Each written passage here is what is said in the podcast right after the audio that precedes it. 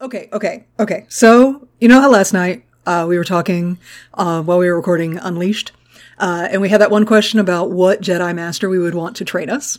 Oh, oh, spoiler, because this episode's coming out before our Unleashed episode comes out on our YouTube I channel. mean, I mean, by a hot minute. Yeah, anyway, anyway. so so we had the question about uh, what Jedi Master we would want to train us. Well, today I was listening to the High Republic book, and uh, there's a moment where Porter Engle is just he's just being so goddamn amazing. I know.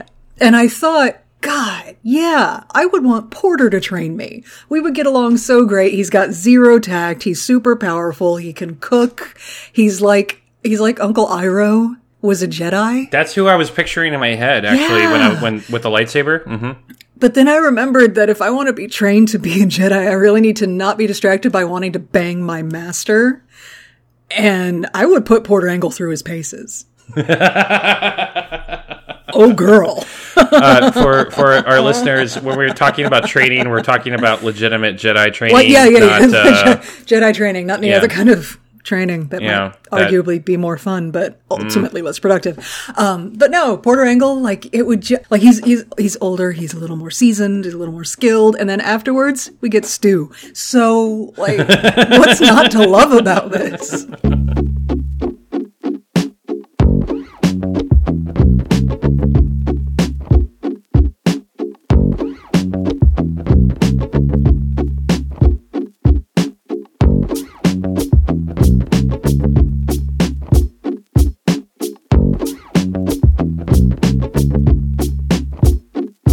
Um, so do we want to? Ooh, do we want to intro the show? Oh, we're gonna do it this early. That's so uncharacteristic of us. We've we've kept our listeners waiting for this episode forever, forever. Look, we're gonna do the intro. That doesn't mean we're actually gonna start talking about Umbara. okay, fair fair Don't be fucking ridiculous. Okay. Okay. So, ahem. Hey everybody, welcome back to Dark Side Divas, the podcast where a woman and a gay man express their opinions about Star Wars. My name is Stephanie. I'm the woman half of the show. And Period. That's it. I don't. Oh, why do? God. Why are we pretending? Why are we pretending that I have more intro? I don't. I Anyway. I don't. and hi, I hi, I'm Chris. I'm that gay man. And Stephanie, Mm-hmm. easy Hardcase. Don't get an itchy trigger finger. I love Hardcase so God bless Hardcase. Oh my god. And rest in they peace. Mm-hmm. really Oh, okay, okay. We'll talk about it in a minute. We'll talk about it in a minute. But first, but first, uh, I I have a five-star review of our podcast. Really? After share. after last episode, we still got reviews, positive ones. I know. Uh, yeah, shockingly. Um, so, uh, yeah, if you are listening to us on a platform that allows you to leave a review, please do. Preferably a five star review. Uh, that kind of thing, uh, gooses the algorithm and pimps our show out to more people. And more people is more fun for everyone. In every situation, I said what I said. As evidenced by my need for more TikTok friends, uh, we just need more friends in general. Apparently, we need. I need. I need more people to talk to. Apparently, It's true. It's true. Yeah. It's true. Yeah. Okay, so uh, we have a five star review. okay. This is entitled So Fun. The review is from Lunar Jams. Yay! Yay, lunar jams. I don't know if that's music or like jam from plants that you grew on the moon. Or both. Like like moon moonberries. Is that a thing?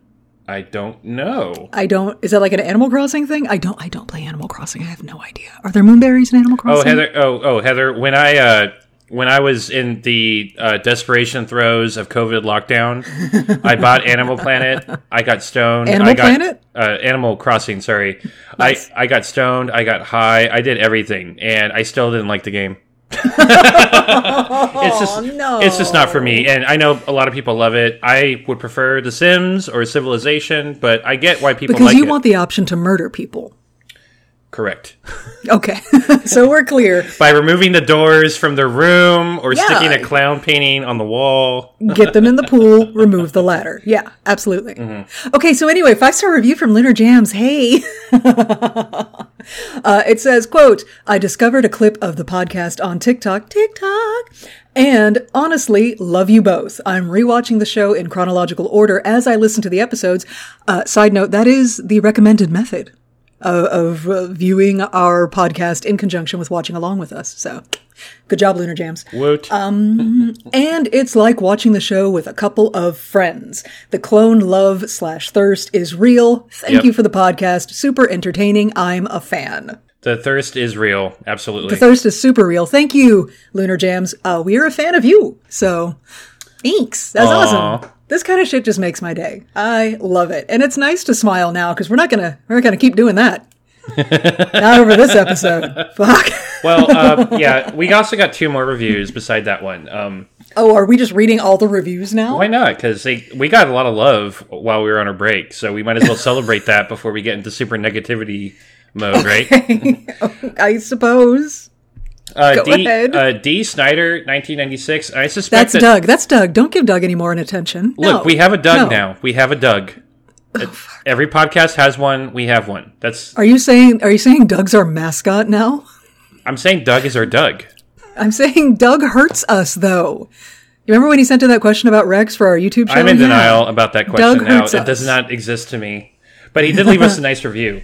Hi, uh, uh, Chris and Stephanie, I discovered you on TikTok and binged your podcast. I always laugh Hmm. when you talk about what Star Wars characters you want to have sex with. Oh. I'm glad we have this reputation, by the way, of being like super thirsty. I'm not sure where that came from. I feel like we balance the thirst with other things. Yeah, uh, he continues to say, spoiler alert to any listener, it's almost always the clones. correct. That is correct. I blame D. Bradley Baker. I blame D. Bradley Baker too. Um, I highly rec- recommend this podcast to any Star Wars fan. And then uh, we also got a review from Hemoclone. He- hemoclone? That's the username, Hemoclone. How's that spelled? H E M O clone. Like it sounds. Uh, are we cloning hemoglobin? Is this a blood thing? Maybe. Maybe, maybe. Okay, sorry, I'm overthinking it. Go on. Uh, I have. Uh, they said I've only been watching your podcast for a short while, and you guys never cease to amaze me with the amazing opinions and facts. Maybe they haven't listened to the Umbara episode yet. I I have actually learned so much since listening to your podcast. I thought I had known it all until I listened to this. Thank you. Oh, I appreciate that. thank that. you. Oh my God. See, that's so uplifting. You were right. No, we needed this to, to so that we can crash from an even greater height as we plummet into the pit of despair.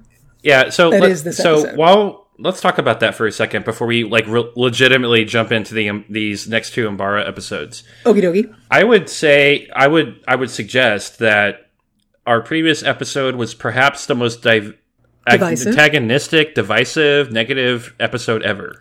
It's the closest you and I have come to having an argument on mic. Right. Yeah. Mm-hmm. A, a legitimate argument on mic because we've argued over stupid shit, but we had Well, uh, but like, Obi Wan is perfect. Shut up. but you know, during the break, I am ignoring. I am ignoring that completely. Go on, you shady bitch. I know. Uh, but during the break, we I had a lot of people, of course, come out to uh, engage me uh, verbally, Right. and you know we got a lot of really cool review, uh, more more positive feedback. Like we had people telling us, "Oh, I can't wait for the next episode. I really love Right. your podcast. It's really helped me." Which uh, Steph and I find that so flattering. Like we. We did not. We did not intend to have all these people listen to us, much less give us all this great stuff. Yeah, I it, I don't you guys I don't like people. um, Chris, Chris is Chris is my witness here. audience. I don't like you. no, no, no, no, no, no, no, no. Hear me out.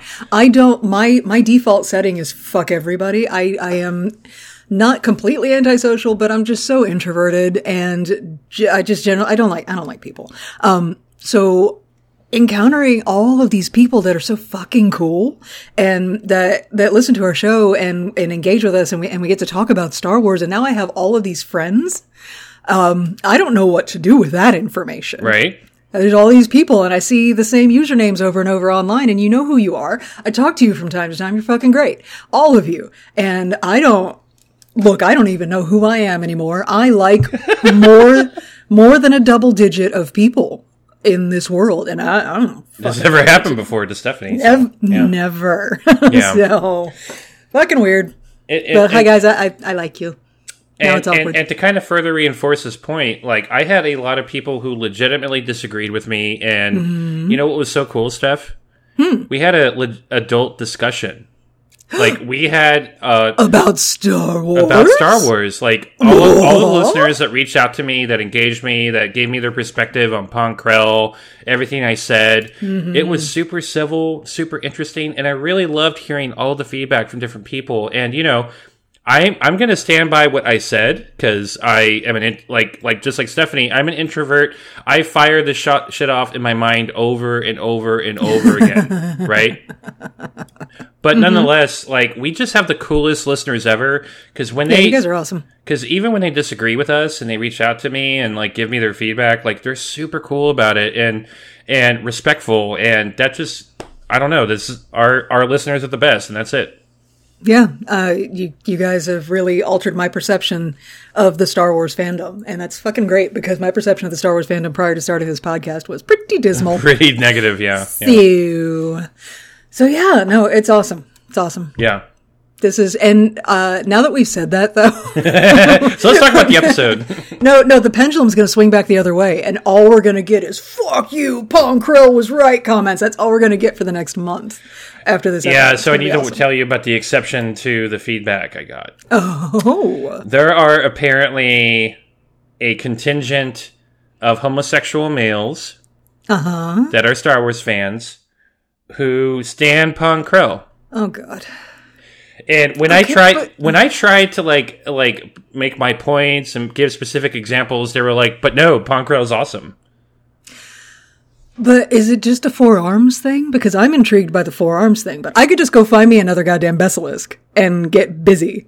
I don't need Pong Krell to have the forearms experience. So back to my back to my question: uh, Is it a forearms thing? Is it Well, is it because he's got a snatched waist and two chests? Like what is? I, I think what I think the- it's the muscles. Like you know, there's uh you know, uh, outside of the Star Wars world, there's that Colton guy who was on The Bachelorette that's going to have a Netflix show about him being gay or him coming out to being gay. Didn't he just come out to ward off like some sexual assault allegations? Uh, yeah, I mean, he's a terrible human being, and he Okay. is like you look, dig, dig I don't know for background. sure. Like there, there was a, a head headline that rolled past. I don't actually know shit for shit about any of that. I just happened to scroll. yeah, I don't. I don't know about don't any sexual assaulty allegations, but I, I do know the dude was like you know right wing Okay. Anyway, from a right wing background. back. You know, Yeah. Why did he even come into this conversation? Well, as an example, like there are a bunch of people that are standing him because he's good looking, and so uh, I don't understand because there are plenty of people with muscles who are attractive who are not evil. right. Like That's, Okay. That's that, and that, but but you know, people don't have a moral compass, so that, that's that's the world we live in. So, so these. these I mean, I don't have a moral compass either, so I'm Oh, just these guys, these guys who are standing Pong Krell. Uh, is it like the the same way that I wouldn't mind going a couple of rounds with Maul? Like Maul's a terrible person, but in my fantasy land, and also he doesn't have like a penis. in my fantasy land, in my fantasy land brain, love it, love it, super super attractive, absolutely uh, lust. But I would never ever actually want to have any contact with him in real life because he's a, he's evil. Is it like that, or do they actually like hope that Pong Krell, like if Pong Krell were to physically manifest in front of them, they would climb that like a jungle gym? I think it's a little bit of both. yeah, but I I, I, I couldn't suss it out because they they couldn't present an intellectual uh, point at all, like most of our listeners did. You know, Well, yeah, because most of our listeners can actually string together a couple of thoughts. Okay, Exactly, Okay, yeah. whatever, whatever. That's I am a, a less good person for having learned this information. So. I've had that I've had that same reaction with other people, so you know, okay, well there you go. yeah. Okay, so uh, we should we should get into this. Are you ready? I'm ready. Our listeners are ready, Stephanie. We have stalled long enough, and here we go. Okay, so uh, what we're doing on this show is we are watching through the entire Star Wars visual story in chronological order, which means that today uh, we are, you know, trucking right along through Clone Wars, and we are on season four of Clone Wars. Today we are talking about the second half of the Umbara arc. Uh, that is season four, episode nine, Plan of Descent, and episode 10, Carnage of Krell. ba ba ba ba. So, um, I'm not doing the fortune cookies. They didn't, they didn't put any effort. It's a strongman lead follow something, something, something. Our actions are our legacy, I guess. Like the, it's this, they're, they're pretty vague, uh, the fortune cookies on these episodes, but we should probably do at least the first intro bit, announcer bit. I will conjure my Admiral Yularen now. Are you ready? I'm ready. Invasion in peril. Republic forces struggle to take Umbara, a hostile planet completely enshrouded in darkness. Jedi General Pong Krell and Captain Rex lead a battalion against a con- constant attack by a brutal enemy.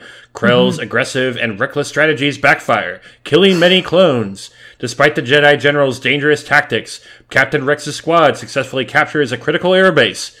This further fuels the mistrust of Krell's leadership, dividing his men.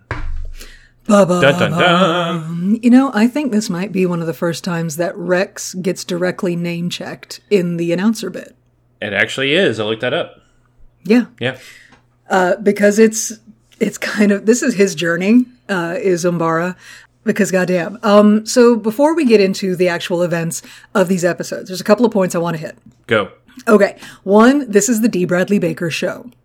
Uh, yes. I know we 100%. we talked about it before, but we're doing it again because uh, he is ninety percent of the voice cast for these episodes. Uh, there is um, fuck. I got to pull up the other notes. God damn it. I didn't even write it down because I was like, oh, I know everybody's name. I don't know everybody's name. There we go. I don't remember. Um, I, I I forget D. Bradley Baker does the voices sometimes, so you can't. I'm not. I'm never going to blame you for that. I'm just. Okay. I'm not good with names, so So the rest of the cast here is Dave Fennoy, that is Pong Krell, uh, and we do have um, James. Ar- uh, I bit my tongue oh trying no. to say trying to say James Arnold Taylor, and I bit my tongue. Ow! well, that's that's the carnage upon Krell coming for That's you. That's it. Oh my god, I've been cursed. James Arnold Taylor has a couple of brief moments as Obi Wan Kenobi, um, and uh, of course we have Tom Kane uh, doing the announcer bit. But that's about it. It's really all D. Bradley Baker all the time. And um, I actually saw an interview with him. Uh, he was talking specifically about recording for the Bad Batch, but it would absolutely be something that applies to recording these episodes, which is he has the script in front of him and he just reads straight through it. It's not like he does all of Rex's lines and all of Fives' lines and all of Hardcase's lines separately. He's reading the conversations and just switching character voices on the fly. Wow. Now it's the same it's the same base character voice, but the personalities shine through differently. And he just switches back and forth between them. He says he, he just imagines it as like having a conversation with his friends in his head. And I mean, what? I'm gonna try. I am gonna try to focus a little bit more on the positive for these two episodes because I, I was more entertained by these two episodes than the previous two, right? Because I I had time Mm-hmm. to uh, settle down a little bit and get less angry about the stupid ass Pong Krell character. But um, but uh, I have to give all of my gratitude and happiness and everything to voice actors in general. Right? Like oh my god, it's unreal. It is just unreal. Matt Thompson, who does the High Republic stuff, like Mark Mark or, or Marc Thompson. I'm sorry, y'all. Uh, I am so fucking jealous of voice actors. Oh my I am, god. I love running Dungeons and Dragons games. I am not a voice actor. I got Mm-hmm. like three voices, maybe, unless I'm speaking a pretend language. Then I have like five or six, right?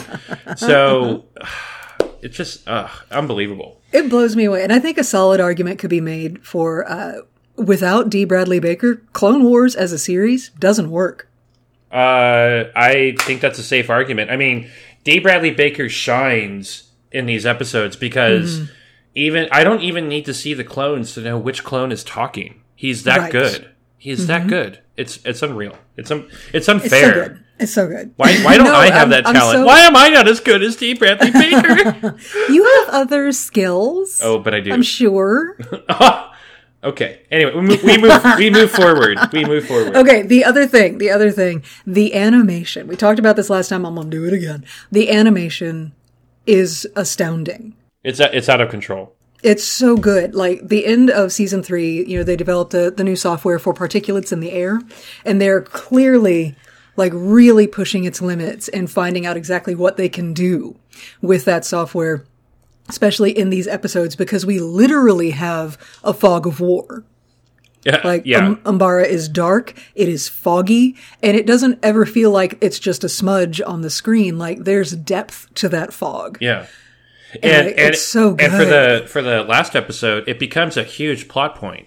Yes. like a very significant plot point. Does Yeah. Umbara's darkness like prevents you from seeing very far, and there's Mm-hmm. shit shooting at you that you cannot see where it's coming from.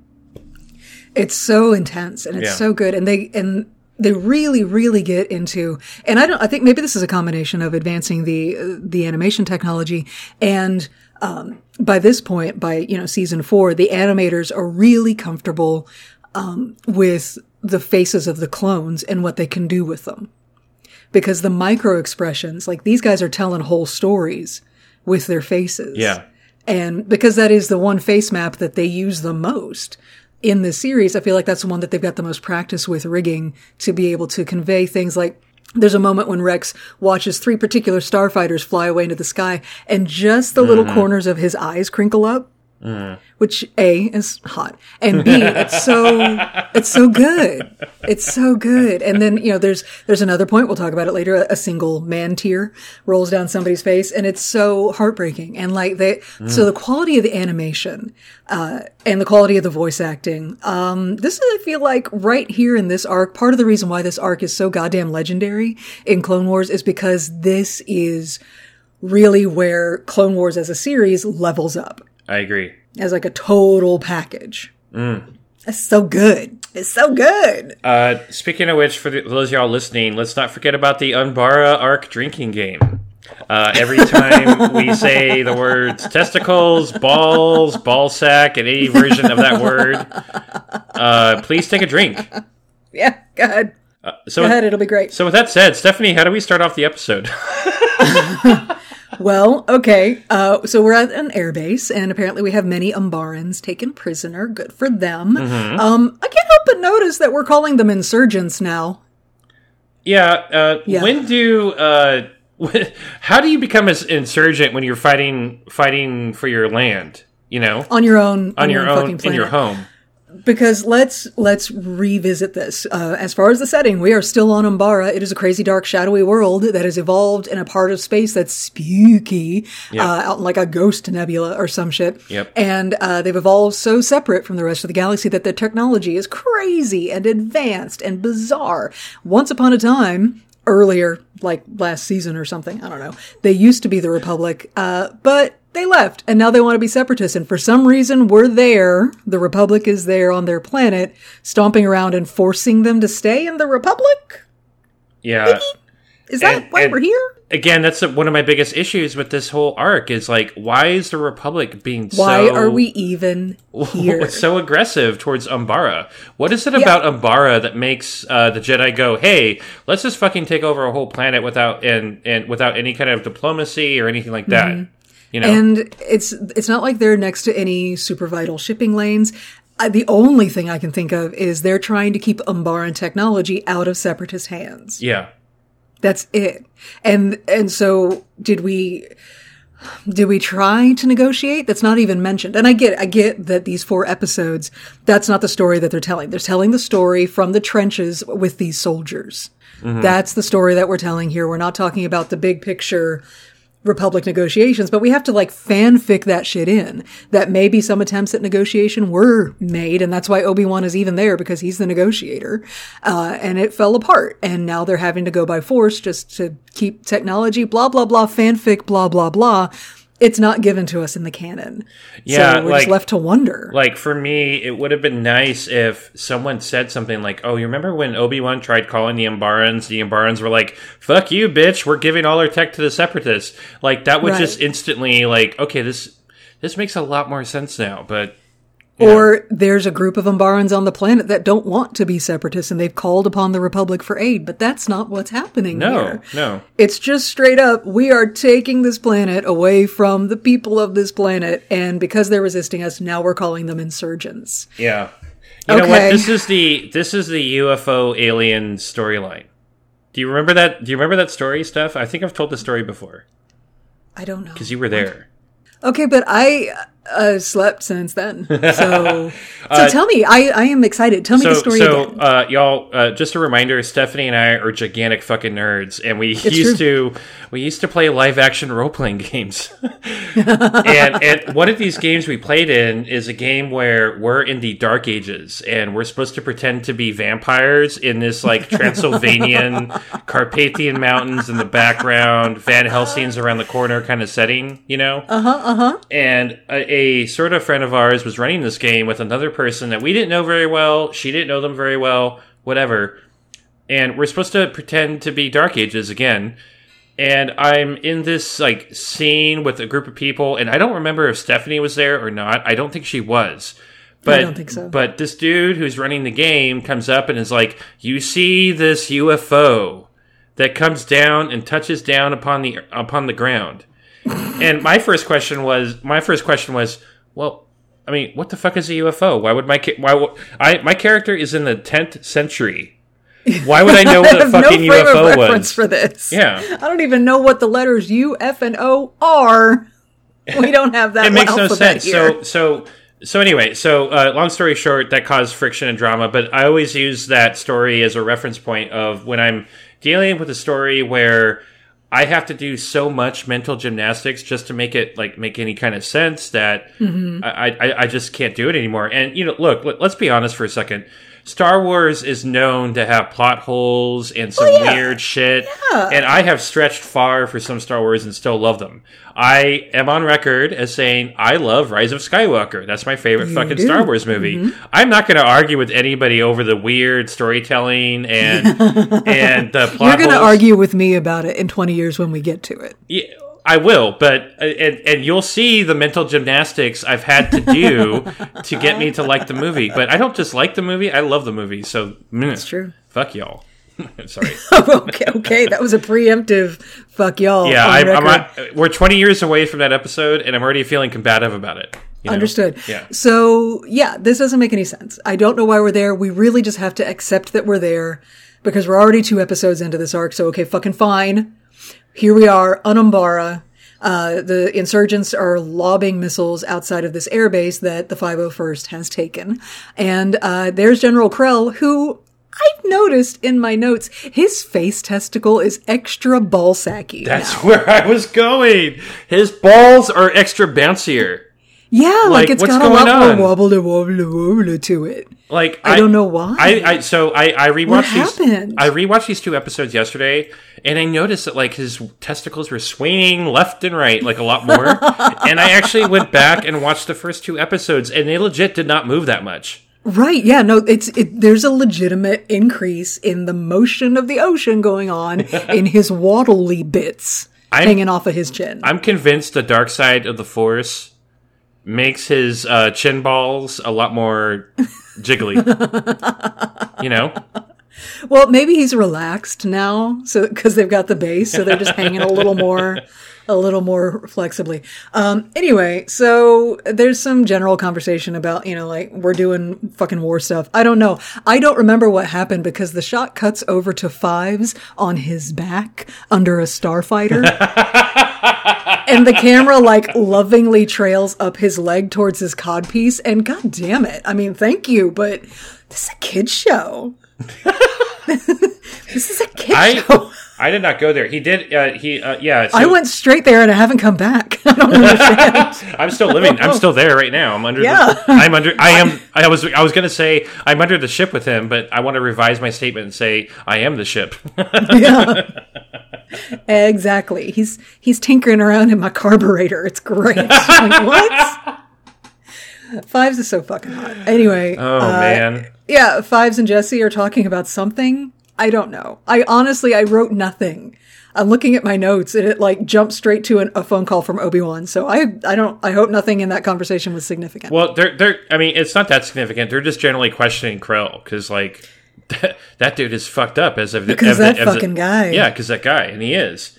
Uh, but their their conversation gets cut short as Rex is there uh, because a transmission uh, well, first of all, Krell walks up and is doing Mm-hmm. doing his Krell thing. He said some shit. I couldn't hear past his balls, so there we are. um, uh, but they get a they get a transmission from Obi Wan Kenobi, Mm-hmm. and I remember the first time I saw these episodes a long time ago. I, I had a I had a pretty sad moment actually Okay. because I can I can remember times where I, I, I just as a kid I just wish there was somebody to come fucking save me from whatever god awful situation I was in at the time. yeah. And when when Obi Wan Kenobi when it's announced Yes! that Obi Wan Kenobi's getting a transmission, Rex has his look on his face, and I'm like, oh please Obi Wan, please for once in your fucking life, be that asshole that I know you're gonna be or you're gonna try to mm-hmm. be. And, and and identify a situation that's happening. Yeah, yeah. Well, here's the thing: is I think he he almost did. Okay, so they get up in the tower. It's a super tall tower over the airbase, and uh, Which also looks like take a dick, by the way. also looks like a dick. Yeah. Uh, and the uh, the hangars down at the ground level around is like like a of like five or six testicles. There's a lot. okay, we're we are not projecting this. Okay, it is phallic. Pong Krell's chin wobble. It does look like testicles. It is not a stretch. We're not we're not reaching for this imagery. It's just there. Okay, cool. All right. So It has a legitimate mushroom head tower. Okay, it Come does. On, so they Come they on. they on. get they get Yeah. up to the they get up to the mushroom head, um, and they and they take the call from Obi Wan, and it's super staticky, and also. Uh, Obi Wan, like Umbaran technology, right? He his image is assembled out of like little blocks, which I thought was really cool. Yeah, I, I, I did I did make a note of that. It's super cool how in the corner it's like it's it, so it's not like projections of light. It's like energy Right. building something, and it's, and it's Yeah, it looks cool. almost like like Minecraftian. yeah. um, I tried to find information on that by the way, and there's nothing because Uh, this is the only time we see something like that. They're really just kind of making shit up as they go and just off the cuff Umbaran technology stuff. It's really cool. Yeah, which is cool, Um, but yeah, that's true. So we find out uh, in this conversation with Obi Wan that uh, the Umbarans have taken the airbase was great. It cut off that supply route for the Umbarans, but they have another one, which is from a ship that is now in orbit, and they're trying to take it out with the space battle, but that's not going very well. Their reinforcements haven't come in. In the meantime, the ground troops that are being resupplied are lobbing big ass missiles all over the place which we've already seen out the window a couple of times here at the Air Force Base. Uh, so Obi-Wan's like, hey, uh, we can't really take the capital right now. And Krell's like, no, we're going to take the capital. We're totally going to fucking take the capital. And Obi-Wan's eyes cut to Rex, who is standing next to Krell. And he thinks for a second, and I have to assume that the image is just as staticky and blocky from his end uh, uh, yeah. as I mean, it as it is. Yeah, but Obi Wan knew where to look, right? Because he knows that Right. Rex is going to be standing right there. Well, because he trusts Rex. Yeah, And so he he looks over at Rex, and Rex has that that look on his face. please like, save come on, me. Come on, please ask me. fucking ask save me. me. Yeah. Ask me the question. And Obi Wan turns back to Krell, and he says, "We cannot expect," and he gets cut off because of the static on the line. The comms go dead, and he was totally. I firmly believe the rest of that line was, "We cannot expect the clone forces to keep doing fucking suicide runs at the Capitol like this." Yeah. I. Obi Wan was about to advocate for backing up and cutting off that supply line before they try and take the capital. He was about to speak up for the clones right then, which is why the signal got cut off. Because I believe at this point right here, Krell is already sabotaging the transmissions. Agreed. So, but yeah, no, that's heartbreaking. That's fucking heartbreaking because Rex, who is a grown ass man, in this moment is having to beg with his eyes for somebody to save them. And it's not working. And no, you're right. That, that was heartbreaking. Yeah. And yeah, so Pong Krell's like, we have to take the capital. Rex is like, uh, shouldn't we, like, I don't know, do something smart? no, he, was, he said specifically we should, you know, we should try to get Obi Wan Kenobi back on the phone so we can coordinate things. So we and- can at least attack at the same time. Yeah. So we can coordinate our actions. And Krell's like, fuck that. Yeah. Get everybody ready. We're out of here in 12 hours. Right. Now, the 501st is Anakin Skywalker's uh, group, right? And Correct. they're they can be reckless as fuck, which Yep. they are in this episode too. But they're not that fucking reckless, and they're not stupid either. I mean, they Right. they more often than not have to save Anakin from himself sometimes. You know, They have, that's exactly it. They have to be uh, above and beyond uh, brave and and able to improvise in the moment because they got to pull General Skywalker's bacon out of the fire nine times out of ten. Yeah. and and they need to survive to do it. And the veterans of the 501st, guys like Fives and Jesse and Rex, mm. these guys, mm. they have a ridiculous amount of experience. This war has only been going on for a couple of years at this point, but they have been doing so much. Mm-hmm. Like they have been constantly going. And so they know they know what the fuck they're doing and Krell is just completely disregarding this. So then Rex has to go and tell the boys what's going to happen. Yep. Because because Rex is still doing that thing where he does what he's told. And you can tell he has all the misgivings in the world, but he's loyal and he's going to do this. Oh, Rex, Rex is going to Rex. Rex is probably Rex going to Rex. well because think about the number of times Rex had to tell his men, "Hey, Anakin wants to do this thing now," and they're like, "Are you fucking kidding me?" You know? But it worked out because Anakin gave a fuck about them. Yeah. So Rex goes and he tells the guys, "Hey, we're going to be making an assault on the capital," and they go, "I think the fuck not. We're doing that. Are you fucking kidding me?" Like Fives makes no bones about how he disagrees with this, and Jesse is right there with him, and Tup is listening. Like they're all in this conversation. And did you notice quietly behind while Fives is talking, while he's talking shit about Krell, uh, the Vader theme is playing? No, I did not notice that. very quietly there's a dun dun dun dun behind behind Fives talking, just to let you know the dark side is totally there.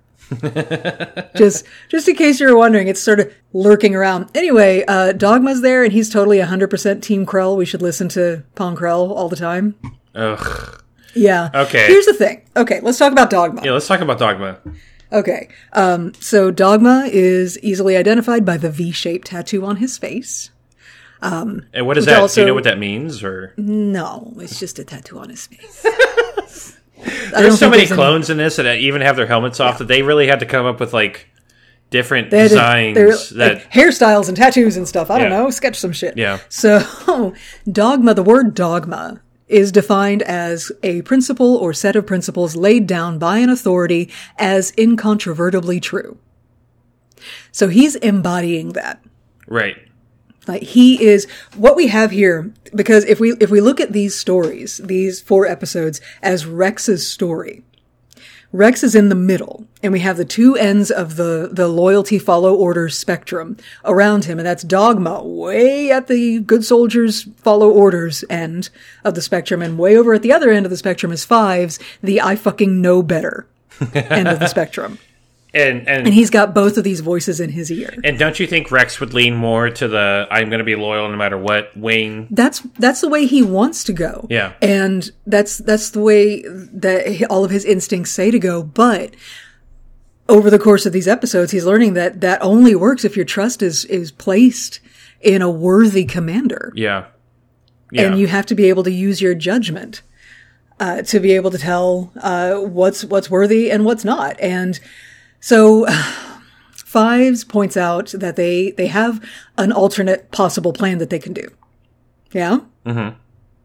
Um. So I, I I've been talking forever. What do you got? What's their fucking plan, Chris? Yeah, so their plan is to attack a uh, a capital ship that is a storage vessel, um, so that that that they can uh, because they find out that the capital is still getting resupplied from this like uh, ship that's up in orbit. Right. And Obi Wan Kenobi had said earlier, "We're trying to attack this fucking thing, but there are way too many people, and I'm way too hoity to get my hands dirty." that is not in any way what he okay, said. that last part I kind of added in. Okay. Uh huh. Yeah. Thank you. So, do you want to talk about the support vessel? I would love to talk about this vessel that they're going to have to deal with. Go. Yeah, so it is known as a DH Omni support vessel. Stephanie, do you know why it's called DH? No. Because if you look at the design of the ship, the center part looks like an H and the outside looks like a D.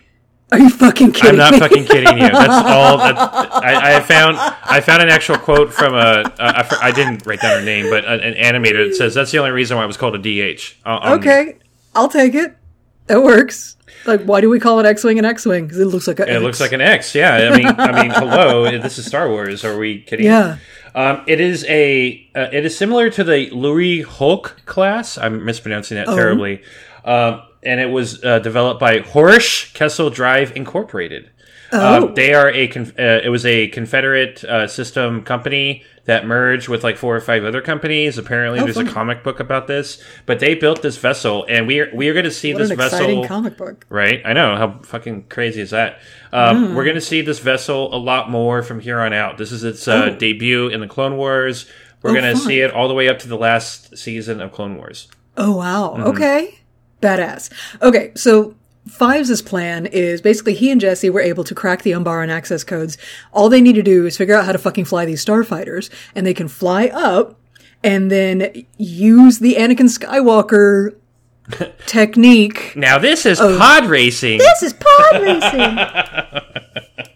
Good trick. Anyway, uh, apparently Anakin at some point was uh, telling stories with the 501st, and he told Fives about the time that he blew up a Trade Federation command ship Yeah. by flying into the middle, shooting at the core power thingamabob in the middle of the ship, and then flying away. And Fives is like, let's do that. Let's do what Anakin did when he was like seven. Yeah. what could go wrong? Well, Nothing. you- nothing, could can go go, wrong. wrong. Nothing. Absolutely nothing. So Rex is like, okay, I will take this plan to Krell. Right. And so he does. He takes it to Pong Krell, and Pong Krell is immediately like, uh, no.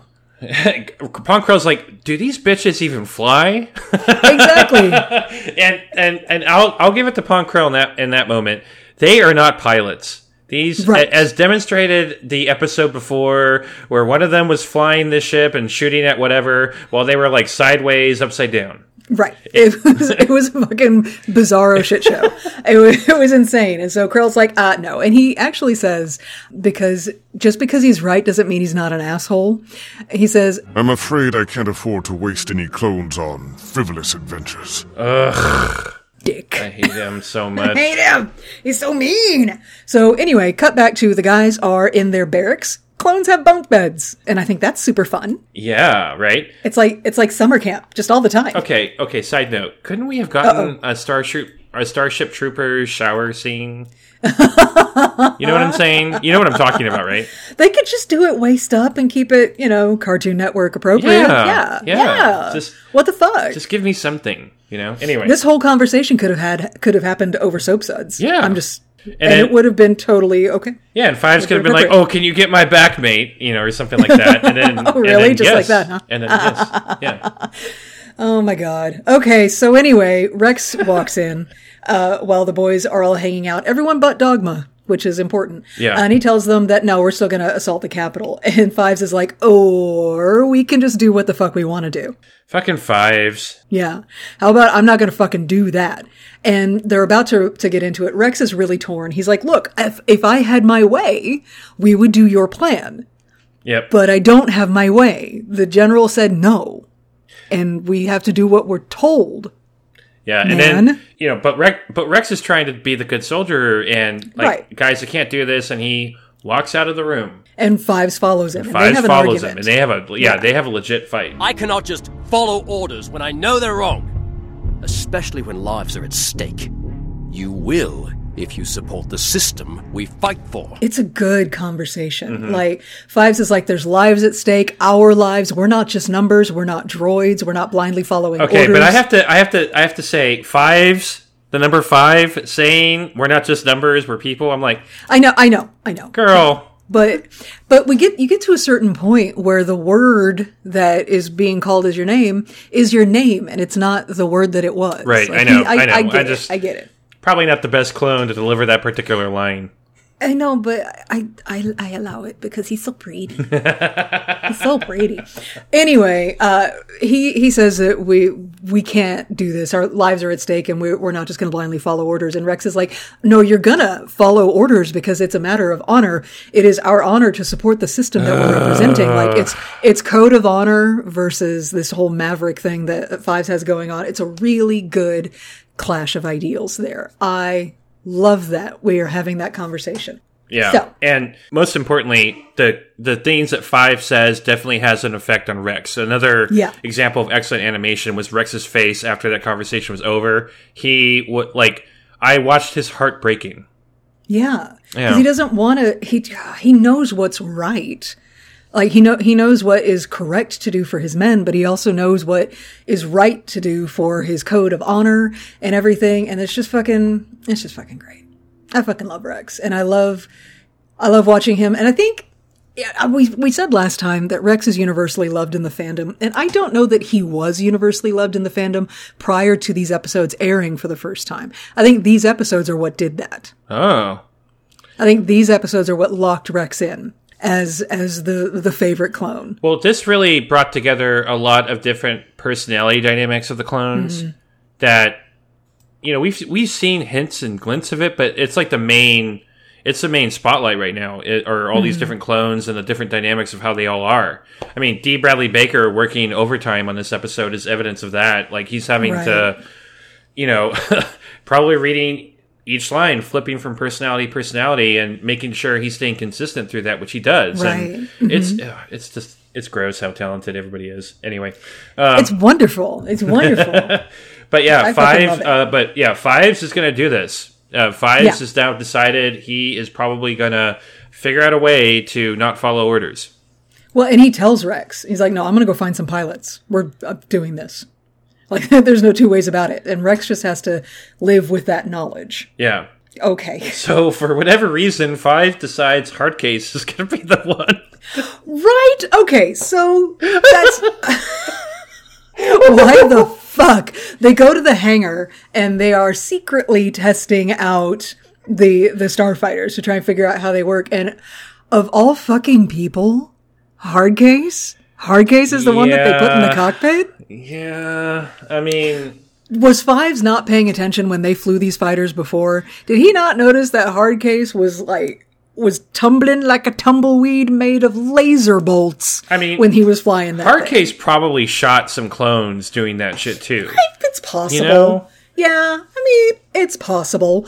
I just fucking of all people Hardcase, but this scene does give me one of my favorite moments. I have a lot of, you know, because we collect our favorite moments, our favorite lines from these episodes, and a lot of my faves from these episodes are not favorite. I don't like them. They're not fun, but they are significant and worth calling out. But this Hardcase, every, Hardcase is just a goddamn delight. Everything he does, every moment that is Hardcase in these episodes is my favorite thing. I agree. I agree. I love him. So he's wobbling around this very tight hangar with this starfighter. He's bumping into shit. He's knocking shit over. And Fives yells at him, Hardcase, what are you doing? If I knew I wouldn't be doing it.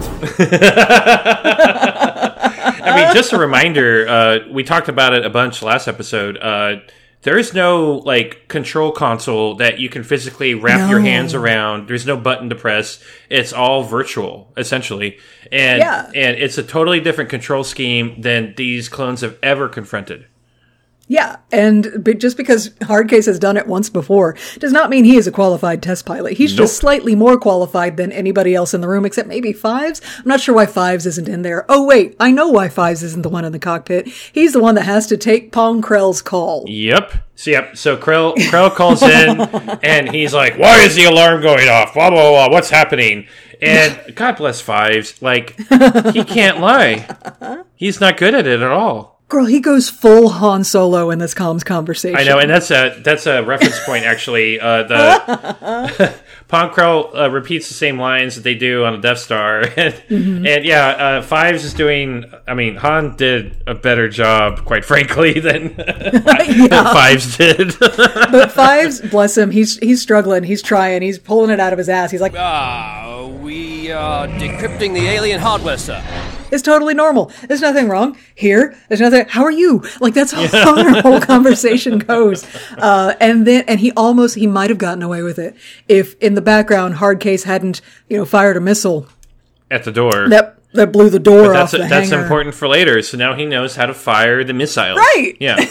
he knows how to fire the missiles. And these aren't Uh, so much missiles as that they're um, it's conductive energy collected around a physical metallic thing that it shoots shoots off. So It's these pods that are over on the wing thingies. yeah, yeah, On the sides, which are apparently removable. yep, Because we do at the top of the episode see somebody like sliding one on. right. to a starfighter, so we know those things are modular. Okay. So, of course, now there's been an explosion. So, uh, Pong Krell starts a, a stomp- disintegration. a disintegration. You're right. the door to the hangar no longer exists. Thanks to Hardcase. Hardcase is fucking pleased as punch. He hops down out of that cockpit. Yeah, he's like, he's like, I landed. I figured out how to land the plane. Isn't that great? and Fives is like, there's no fucking door. yeah. And all the other start. My favorite moment of that whole scene is while like Fives is trying to talk, Hardcase goes ahead and just bounces against every fucking fighter in the whole hangar, and they all get knocked down. He's just destroying everything in the background. It is a great scene. Uh, but now we're in trouble because Pong Krell is stomping in. He's got Rex behind him. and he demands to know what the fuck just happened. And okay, that's a legitimate demand. Right. at this point. Why is there a pile of starfighters and a door has been disintegrated? And what the fuck? Yeah. And then immediately, Hardcase is Johnny on the spot with the lie. He's like, "Oh, it was, a, it was an Umbaran booby trap. We disarmed it. Everything's fine now." yep. And like, why why weren't you the one answering the comms earlier? we really should have switched switched these roles out here, guys. Uh, again, being in the 501st means that you're in these types of situations where probably Anakin Skywalker is asking you to do something fucking crazy, it backfires, and you have another Mm-hmm. Jedi walking up going, "What are you doing?" I just and you have to feeling- cover and you have to cover for your general. That's true. Yeah. I get the feeling that Hardcase, uh, just based on his temperament, has had many opportunities over the course of his training to lie his ass off about fucking something up. Yep. So that just came naturally to him. Yep. He's like, I'm a problem child. I know what I'm doing. no, Well, it was a I mean, fuck, he's probably the one that Rex pushes out in front of him, went to explain to the Jedi what the fuck Anakin just did, you know? So, No, Rex is too responsible for that. Come on now. yeah, probably. So- right. But Five certainly so- would. Fives would be like, uh, Hardcase. Yeah. Well, especially now. Especially But, you know, now, yeah. But not after these episodes. Wah, wah. Aww. Anyway, so uh, Pong Krell's like, the fuck? No. He's like, this is the proof that these starfighters are too fucking dangerous. We're not going to use them. Your plan is an absolute no. It's not going to happen. And he stomps away. And Rex stomps away with him. And Jesse's like, okay, well, what the fuck are we going to do now? And Fives is like, we're going to do the plan. What? We're still doing it. Just because he said that- no doesn't mean shit. Yeah, that was, yeah, I, I had no intention of following his orders at this point. Yeah. Yeah. Uh, everything everything he said went right through my ears. I none of that stuck or landed. And so they're talking about the plan and how what they're going to do is they're going to get in these starfighters and fly up and sort of blend in with the Umbaran forces, fly into the supply ship, fire at it, blow it up, fly out. That's their. Uh, they're going to sneak in. And did you see? I don't know. You don't spend a lot of time on the TikTok, not as much as I do. Um, but the animation moment where Hardcase does a little, he says, and we'll sneak in. He does a little finger wiggle. Oh, yeah, yeah. Okay, that animation is infamous. It is all over TikTok. Really? It gets used all the yeah. That little moment because uh, a it's hilarious and adorable, and he does like a little finger wiggle thing, and we don't usually see that kind of personality and movement out of the clones. But also, how often do you see animation like that of anybody's hands in Clone Wars? That's true. Animating that many fingers to move individually is not easy. That's why the Simpsons only have four fingers. you know? No, it's true. It's true. Every every single piece of movement on a screen in animation costs more. Yeah. Yeah. So that little, like, half a second movement of his fingers was an intricate dance of pixels. And hats off to whoever pulled it off because it's fucking iconic and I love it. Oh my. Yeah. So, Anyway, so then what happens? yeah. So uh, Fives, Jesse, and Hardcase are not in their bunker. Oh, yeah, no, they're not. Uh huh. and uh, I believe it was. Um, I believe it was Dogma who woke up. yes. Uh, yeah, Dogma like opens his eye and sees that two the two bunkers next to him are empty, and he was like, "Oh shit!" And he already knew what was up. Uh, And so he rolls over and talk. I don't. I don't remember. I didn't write It's down which which tup, Tup. uh, Okay. And it's Tup like, is the one with the top knot and the uh, teardrop tattoo on his face. Oh right, okay. Mm-hmm. So he's like, "Where are they?" And Tup's like, "I don't fucking know." And Dogma's like, "Yes, you do. And if you don't tell Commander Krell." What's going on? You're gonna get in trouble. Ooh. And so, Ooh, uh, yeah. so that situation happens. Meanwhile, Okay, but pause right there. Oh. So we have these two clones. They have been sleeping, and they don't sleep in their full armor. right, They're wearing the black under armor. Right. which is fine on them. It's it's whatever. I'm not But here's the thing. The clones are not a monolith. I'm not attracted to all clone bodies in whatever layer of undress I can get them into. No. Shirtless Rex back in the Deserter episode, be still my heart. These two, these two in their little black jumpsuit, meh. But later, later, we're gonna get Fives and Jesse with the exact same character model in the exact same black skin tight Under Armour situation, and that's hot. Hold on for a second, Hot. please. Why am I holding that? Oh yeah. Did you just try to make fun of me for being thirsty and then almost choke yourself? Maybe. Are you dying for a joke? I, I die for my comedy, damn you. Serves you fucking right. You're right there with me. Don't even pl- pretend, which is like playing and Pl- pretending at the same time. So we're, uh, that's a new Dark Side Divas word, pretend. Don't pretend. Don't play. Don't pretend. Don't pretend. God So we got just for review, we got uh misogynist, misogynists, and now we're controversy, pretending. controversy and Uh-huh. yeah, okay. Okay, okay. We are a mess. So anyway, yeah, we're a fucking mess. All right. So uh Fives goes and tells Rex, "Hey, we're totally gonna fucking do this." And and And- this part this part was rough on me because I know that, you know, Fives probably wasn't intending on going out and finding Rex and telling him, but he had to.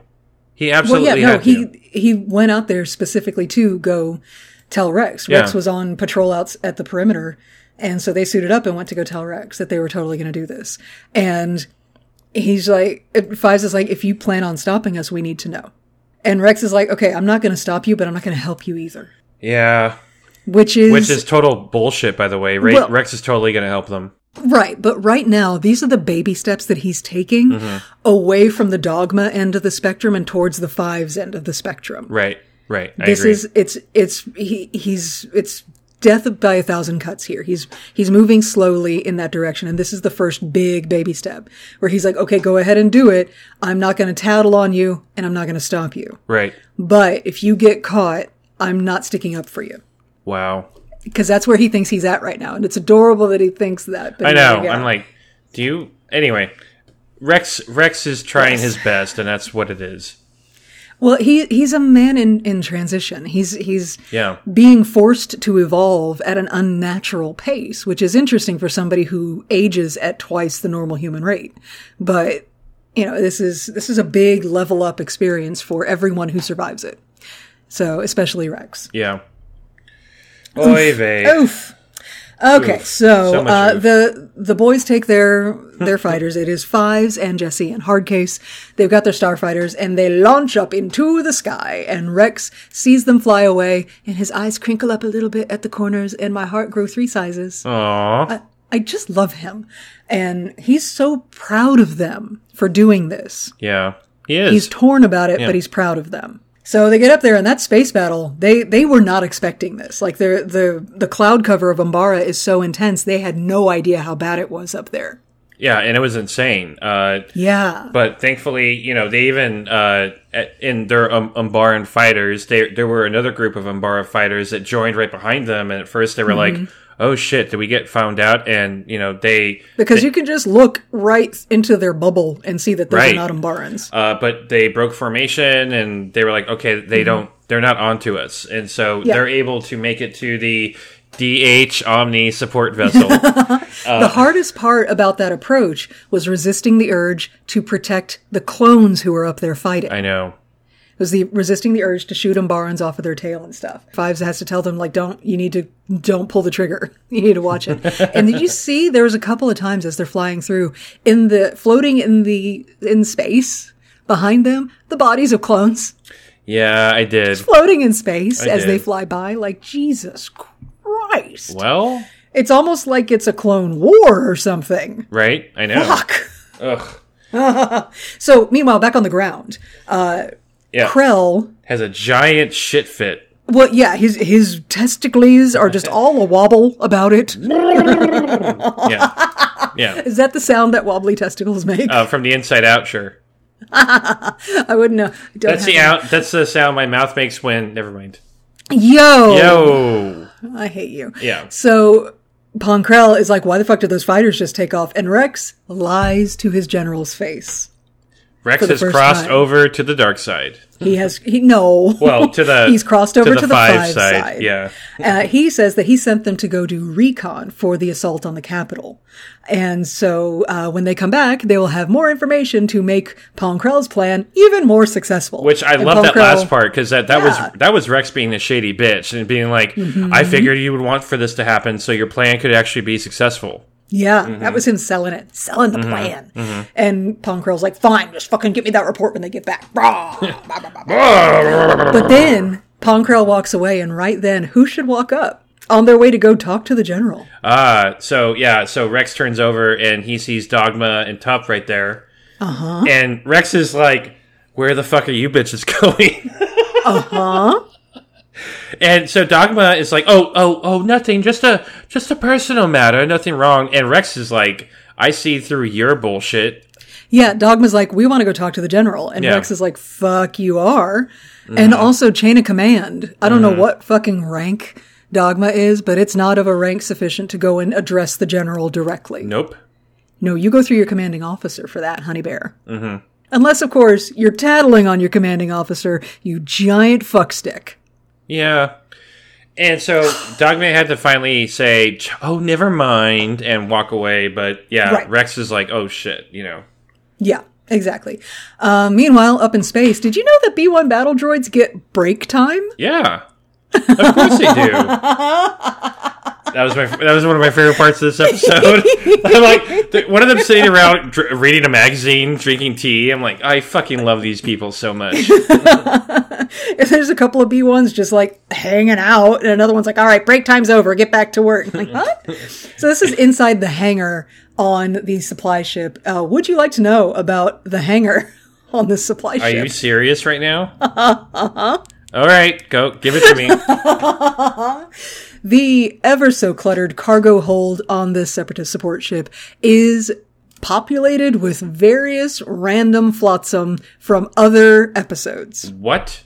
Yeah, they didn't just create an entire cargo area from scratch. No, I mean, you're only going to see it in passing briefly, and then it's going to blow up. So Right. They just built it from pieces of other episodes. So we have cargo containers from the Coruscant docks in the Senate Murders episode. What? Yeah. What? we have, there are fuel pipes from the Zillo Beast episode. And there are those big spotlights that they pointed from the Zillo Beast Strikes Back that were pointing at the, the sort of torture cage for the Zillo Beast itself. wow. Those those spotlights are also in this cargo hold. What is it Yeah. in this fucking ship right now? they just built it out of random pieces that they had. They just cluttered it up. Like, I mean, "Here you is, is like the the tactical droid on the ship is like the world's fucking worst hoarder. well, he's there to deliver supplies. You know, it's a lot, it's a lot of supplies. So, are you saying that maybe Dooku or Grievous are hoarders, and they're like tactical droid?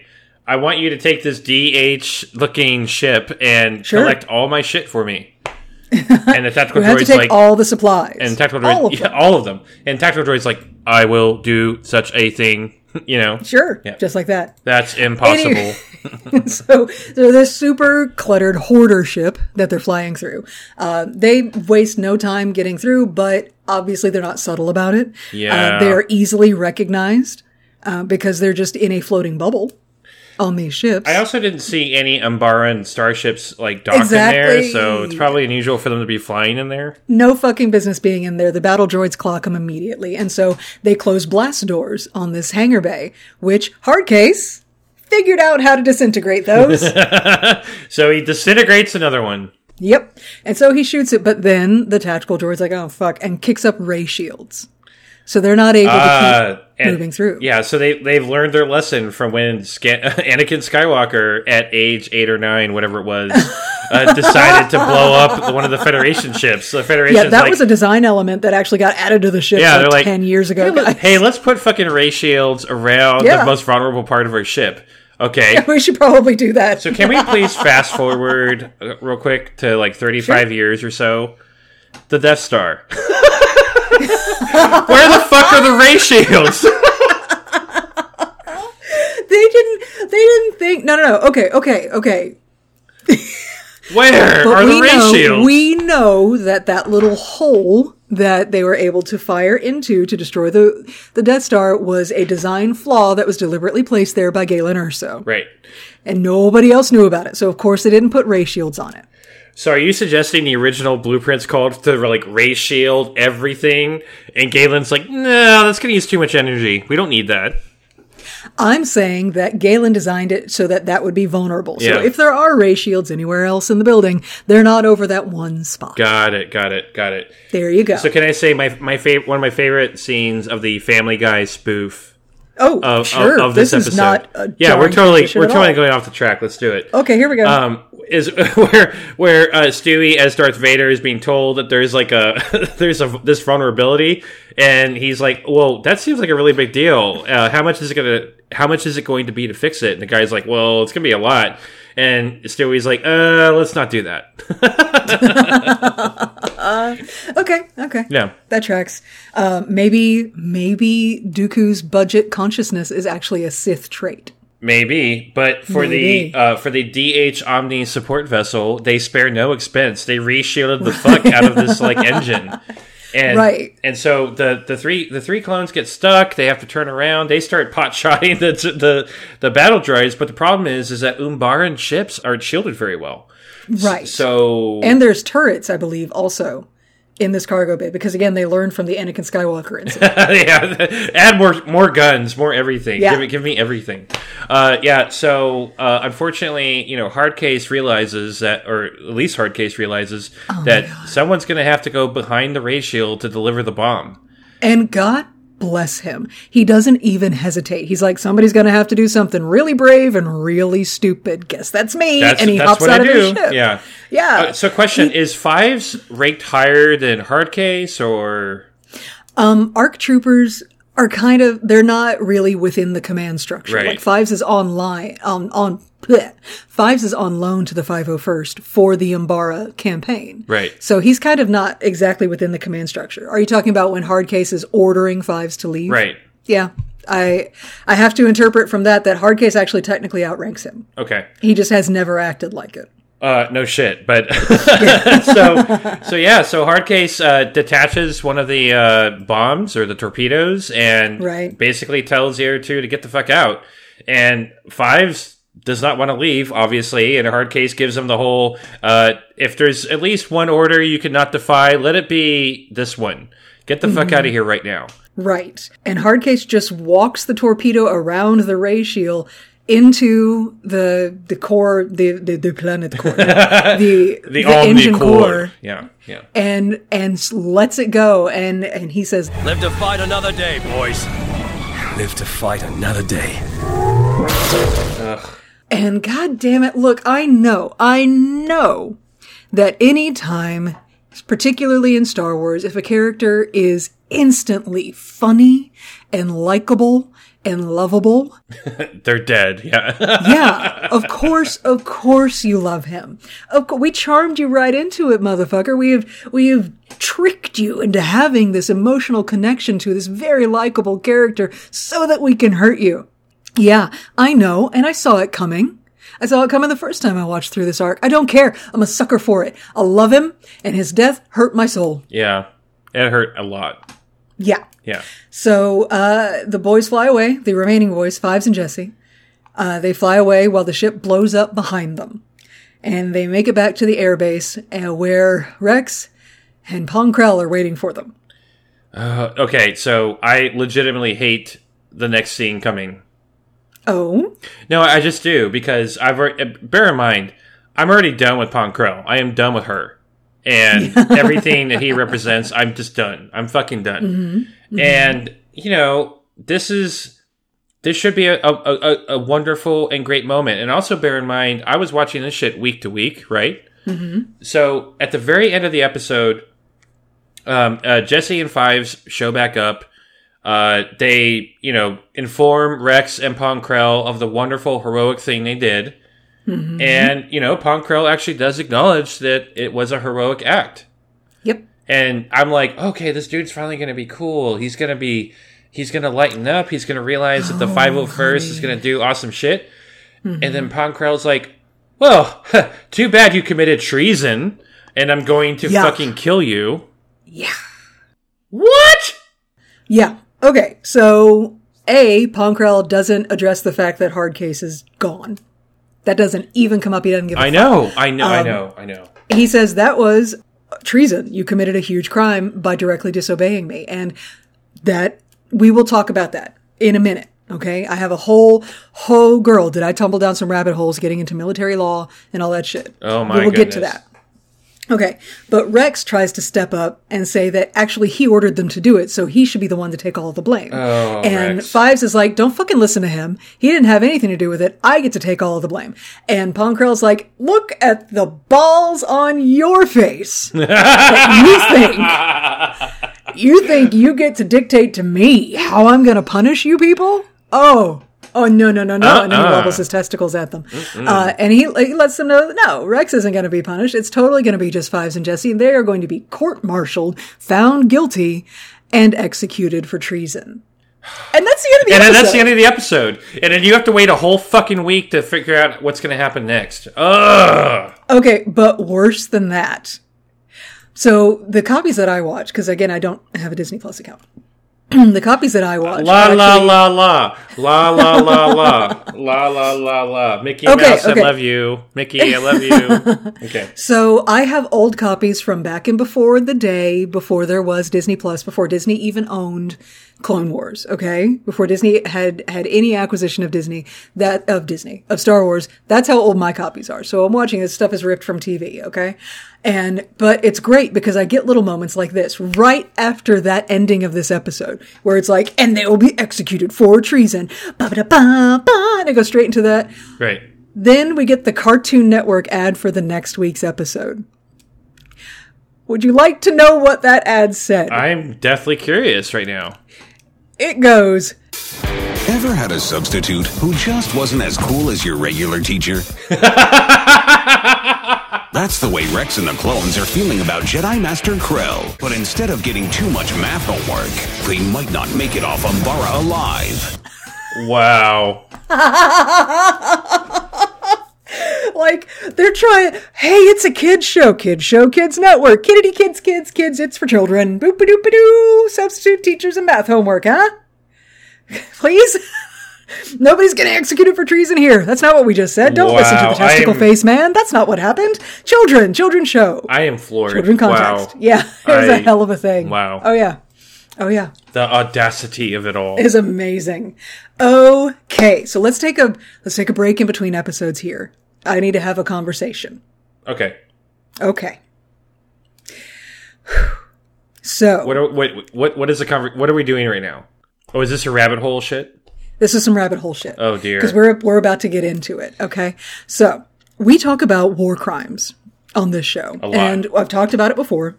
I've addressed it before that uh, no, we do not know what constitutes an actual war crime in the galaxy far, far away. The there we don't know because it's not in canon. The fucking ball pit at Chuck E. Cheese has more rules of engagement than Star Wars. Okay. That shit and that shit is like a, a wilderness, you know? Yeah. Yeah. So it's vile. Anyway, so no, we don't know. All we have to judge it by is through our earthly lens. So we have to view this as earthlings from Earth and the most uh, sort of umbrella set of laws that the majority of the developed nations of Earth agree upon are the international humanitarian laws enshrined within the Geneva Conventions for how we go about war. So that's how we can comment on war crimes on this show. Or we or we But- try, apparently. Apparently some Star Wars fans don't believe that uh, morality even exists in the Star Wars galaxy. So, you know. Well, they're entitled to their incredibly incorrect opinions. So, uh, but in these episodes, we start getting into something much more granular, which is military law and military codes of justice, which is much more difficult to talk about in a general terms because the U.S. Code of Military Justice is not the same thing as the British or the French Right. or the German or any other country's military codes. Like it's all very unique. And so it's hard to speak to it directly. I can address it somewhat from the perspective of the US military code of justice because that's, I'm American and that's the perspective I'm the most familiar with. I cannot parse it out on it on an international scale. We just fucking can't. Right. So, uh, there's so much war crime, especially in this next coming up episode. We bury the fucking needle on the war crime counter. I can't even really qualify all of it. Okay? And so, as we get into this next episode, I'm going to address certain things that do happen, like uh, like sabotage, like execution, like friendly fire. These things are going to be coming up, and I can only address. We can only really talk about them generally. Like I can't specifically point at a thing and go, "This right here, this is a crime." But what we can do is proceed into this next episode, um, like intelligent, moral thinking people. I know, and know that what we are seeing is wrong, and Right. we get to watch the characters in the show come around to that same perspective. In in the absolute most awful way possible. It's fucking awful. Yeah. But all of this brings up another point that I think we need to talk about, which is are the clones considered people? Uh, yeah. To me, they are. Okay, but within the Grand Army of the Republic? Does the Republic consider the clones to be citizens of the Republic? Are they people? I don't like where you're going with this at all. um, do I? Uh, so, are there are there some members of the Republic who believe that the clones are just tools to be used, this in the same way that droids are used? Absolutely. Um, but you'll notice that the non assholes of the Star Wars galaxy treat their droids very well, and probably also consider the clones to be um, the same as them. Right.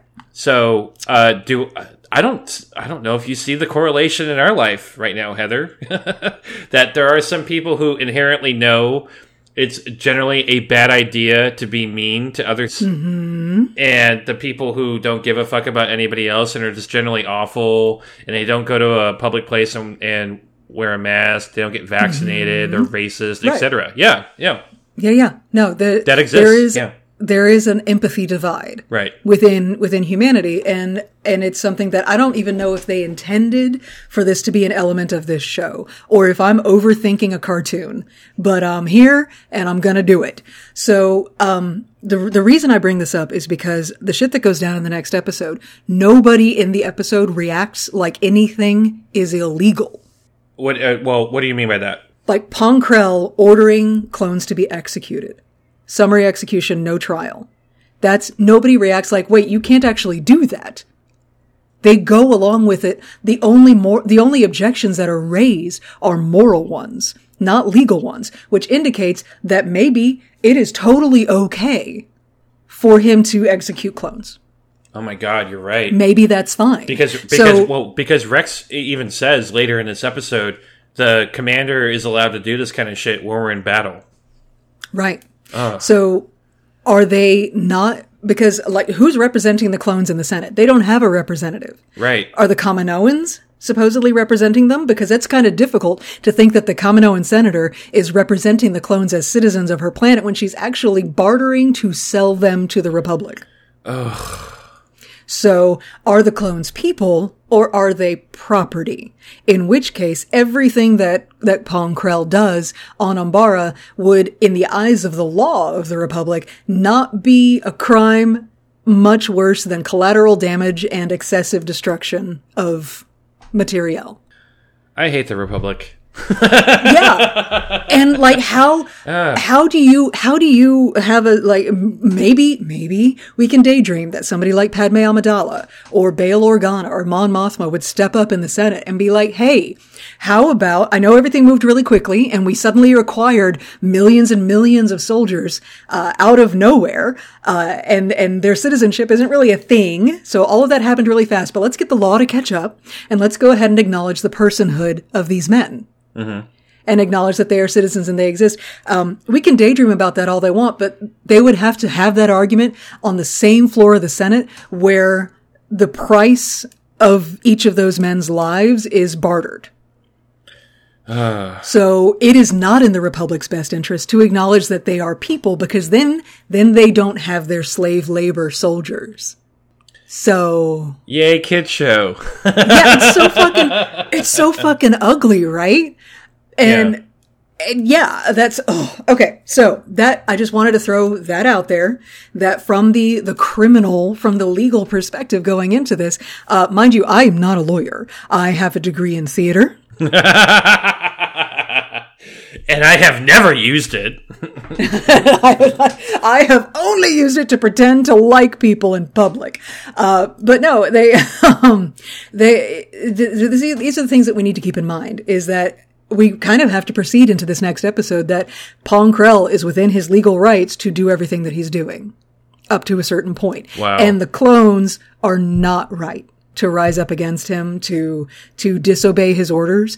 And that's the thing. Okay. Briefly, U.S. military code of justice. There are 14 offenses that will earn you uh, a capital, capital punishment that will earn you a sentence of death in the U.S. military code of justice. And one of them is disobeying a superior officer particularly in a combat situation. And so then that would earn you a court martial going up for trial and if found guilty, you could be up for capital punishment. Now the United States has not used capital punishment in over 60 years. Good. Not not in the military anyway. yeah. Only in the civilian sector. 'Cause that's another yeah, conversation. Yeah, that's a whole. That's a different podcast. Yo. So what Fives did in flying off in open defiance of Pong Krell's orders, that's super illegal. And in a normal U.S. military type structure, that would definitely get him detained, court-martialed, put on trial, probably found guilty, and sentenced to death. Wow. Now, whether or not they would actually carry, carry out the sentence, I don't fucking know. right. But what Pong is proposing at the end of this last episode, where he is saying he's gonna be court-martialed, they're gonna be found guilty, and they're gonna be executed. That's a little, that, that's a little, that's a little judge, jury, and executioner embodied in one dude. Right. That's a little summary execution on the battlefield. That's a little, a little more gray area, a little more sus than what is strictly correct. But again, it's Star Wars. Who fucking knows? Are these even people? I don't know. Is he going to get in trouble for this, or would he get in more trouble if he destroyed like some walkers or something? Yeah. You know Who what? knows? You know what though? I think um, you know, you uh, Steph, you and I lived in Texas. You still live in Texas. I lived in Texas for a long time. True We know a lot of people in the military. Or we have interacted with a lot of people in the military. And I don't know if you remember all the way in the Iraq war, we had uh, I had groups of friends who were like super hardcore pro Iraq war. Oh, yeah. You know, they blow them all up, whatever. And we had a bunch of friends that were military that were just like they were, you know, they were all over the place on the Iraq War. And but all but all of them were unanimous in, in feeling like they weren't being respected by anybody. In in terms of like they came back with like wounds, uh, trauma, a lot of trauma, and like they it was hard for them to get help. It was hard for them to Still be is. and still is. It was hard for them to be sympathetic. I mean, I mean, Steph, I was um, uh, for a period of time uh, post after you and I worked together, where I was working for a company and we got to do a thing with Wounded Warriors. And I had a couple events I was going to do with them for a few weekends, and I asked all my friends that were all pro gun ho ho Iraq war, "Hey, can you come help? You were down with the war, and kind of makes sense to me that you should do it." And their attitude was, "No, I'm not going to help them," and that was their job. That was what they were. That was what they were supposed to do, and I'm not going to celebrate that any further. As in, that was the soldier's job. Yeah. Okay, well, fuck them. And and exactly, and uh, Pong Krell gives the same energy. You were grown in a fucking tube to fight, and nothing more. You there is no Yeah. you have no other value to me other than that. And he even says later in this episode, I need to kill these guys because what if the rest of you fucking losers are gonna get all uppity with me? I need to make an example of them. Yeah, in fact, I think he says it at the end of this one. I don't know, the, the episodes blur together for me, but I think that is a point that he makes to Rex. Is like, no, these guys need to be fucking punished. Right. Because, because we need to keep the, everybody else in line. Right. So, like, Jesus Christ. So same energy. I mean, it's it's it's the same mentality, and you know whether you agree or disagree with like foreign policy initiatives, blah blah blah. There are there are people that fight for what they believe in to be right, and they come home and no one like there are a lot of people that don't give a fuck. Well, yeah, but here's the You know. thing. Like, this is why I really love talking about fictional military because I, I know enough people in the military and we've had enough horrible shit go down in Texas surrounding military culture. Yeah. Uh, that talking about real life military is so much more complicated than I am in any way qualified or emotionally intelligent enough to dive into. Right. So let's talk about the fictional military. which is not a, which is worse. Let's bring it back to the pixels, but it's a lot simpler. Because Is at it? least the clones are good to each other. Hmm. Okay? Good point. A lot simpler than real life military. All right. That's so that's bringing that's, it back. That's that is some facts, and you're right. yo, yo. Okay. So And now, uh, now I'm our- depressed. By the way, I can't I can't perform anymore. Oh, sweetheart, you were depressed before we hit record. Don't even play. Baby, you've been depressed for years. Thirty-five years and counting, Hunty. You know. Yo. Yeah. Okay. So the next episode, I hate episode you. 10, Carnage. Uh, you should. anyway, so the next episode is episode 10, Carnage of Krell. We're not doing the intro shit. Let's just get into it. Shall we? Yes. I've I've I've just been like I've just had like ten pegs removed from my uh, confidence right now. So uh, I, That is never my intention. Not ever my intention. you know what you need to be proud of yourself sometimes. You know when you when you knock me down this hard, you really gotta you really gotta you know be proud. Anyway, I'll I'll, I'll get back up. I promise. Anyway, we're never going to keep you down. anyway, You get knocked down, but you get but I get up again. We're gonna keep you down.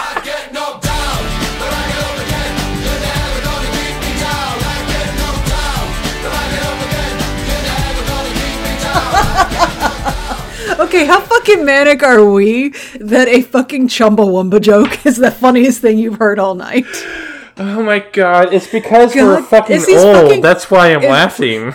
A, we're old, and B, this is really exhausting, this fucking arc. it, it- y'all, uh, I hope that I. I seriously hope you find this entertaining right now because holy shit, this arc is something else. So, You know, the last time I listened to Tubthumping by Chumbawamba on purpose uh, was in a car. It was on a cassette tape, played in a car that had an actual analog clock set in the dashboard. So that's how old I am. uh, I love that you know the name of the album. No, it's not. It's not the album. It was the song. Fuck you. Uh huh. No, that one. Okay. Okay, you know what? Fine. So Rex walks up to General Krell and is like, "Hey, would you maybe reconsider court-martialing Fives and Jesse?" And Krell is like, "Nah, man, I'm Alpha." Okay, so I, I need y'all to watch this scene in particular because in order for this to happen, uh, Re- uh, Pong Krell has to turn his head. And what we said earlier about the testicles moving around a lot more, He's in so much danger of testicular torsion. This poor I'm man. like, the man's about to break his fucking neck. Like, the gravity on Umbara is doing all kinds of crazy shit right now. Because, Oh like, God. I thought, I thought he was gonna whip Rex in the face. anyway, I needed to take it back to a more uh, appropriate place. Back to the balls. Back to the you notice balls. That they they even animated like because his his his waddle is I guess less inflated in these episodes. There's even like an, an extra little like line underneath it. Like he's got a, a little like double chin on his bald chin. it's very strange. Anyway, anyway, okay, so so Rex is like, please don't court martial my friends. And Krell is like, but I'm alpha. And they're a threat to my authority as the alpha right. he gives super strong like I'm an alpha vibes or or a a zeta I don't know there's like a whole other class of alpha male out there they're just making up words for themselves that he's like like beyond alpha like alpha plus He's I giving. don't fucking he- know He's giving toxic masculine energy. dude there it is so uh Yeah. he's like but you're right they're a threat to my authority you're absolutely right we should not And I fucking- court martial them I fucking hate this scene because when he when he first he goes into the and you're right. I'm like, oh thank God, this motherfucker's finally Uh-huh. seen. Maybe it's not a good idea to murder a bunch of guys because that could lower morale. No, Mm-hmm. no, no, No, because he says, You're right. We shouldn't court martial them. We'll just fucking execute them, assemble a firing squad. The fuck? What the fuck? You can watch your own men get killed by other people in your that you Yeah. are in command of. Have Yeah, have a nice no, day. yeah. Okay, so Seriously. So Rex Rex has to he, Rex does this. He assembles some troops and they go down into the Umbaran brig, which by the way is pretty cool. right? It looks pretty cool. It's uh it looks like it reminded me of one of those like multi-tier parking garages where you like go up and down an elevator and grab your car out of different slots and stuff. One of those? Does Like a, with the car where have you seen those? Because I can't recall any of those in your area. uh in Fast and the Furious Tokyo Drift.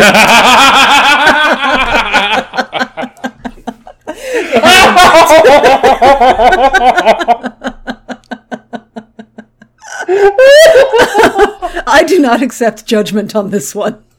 I love that movie too. Right?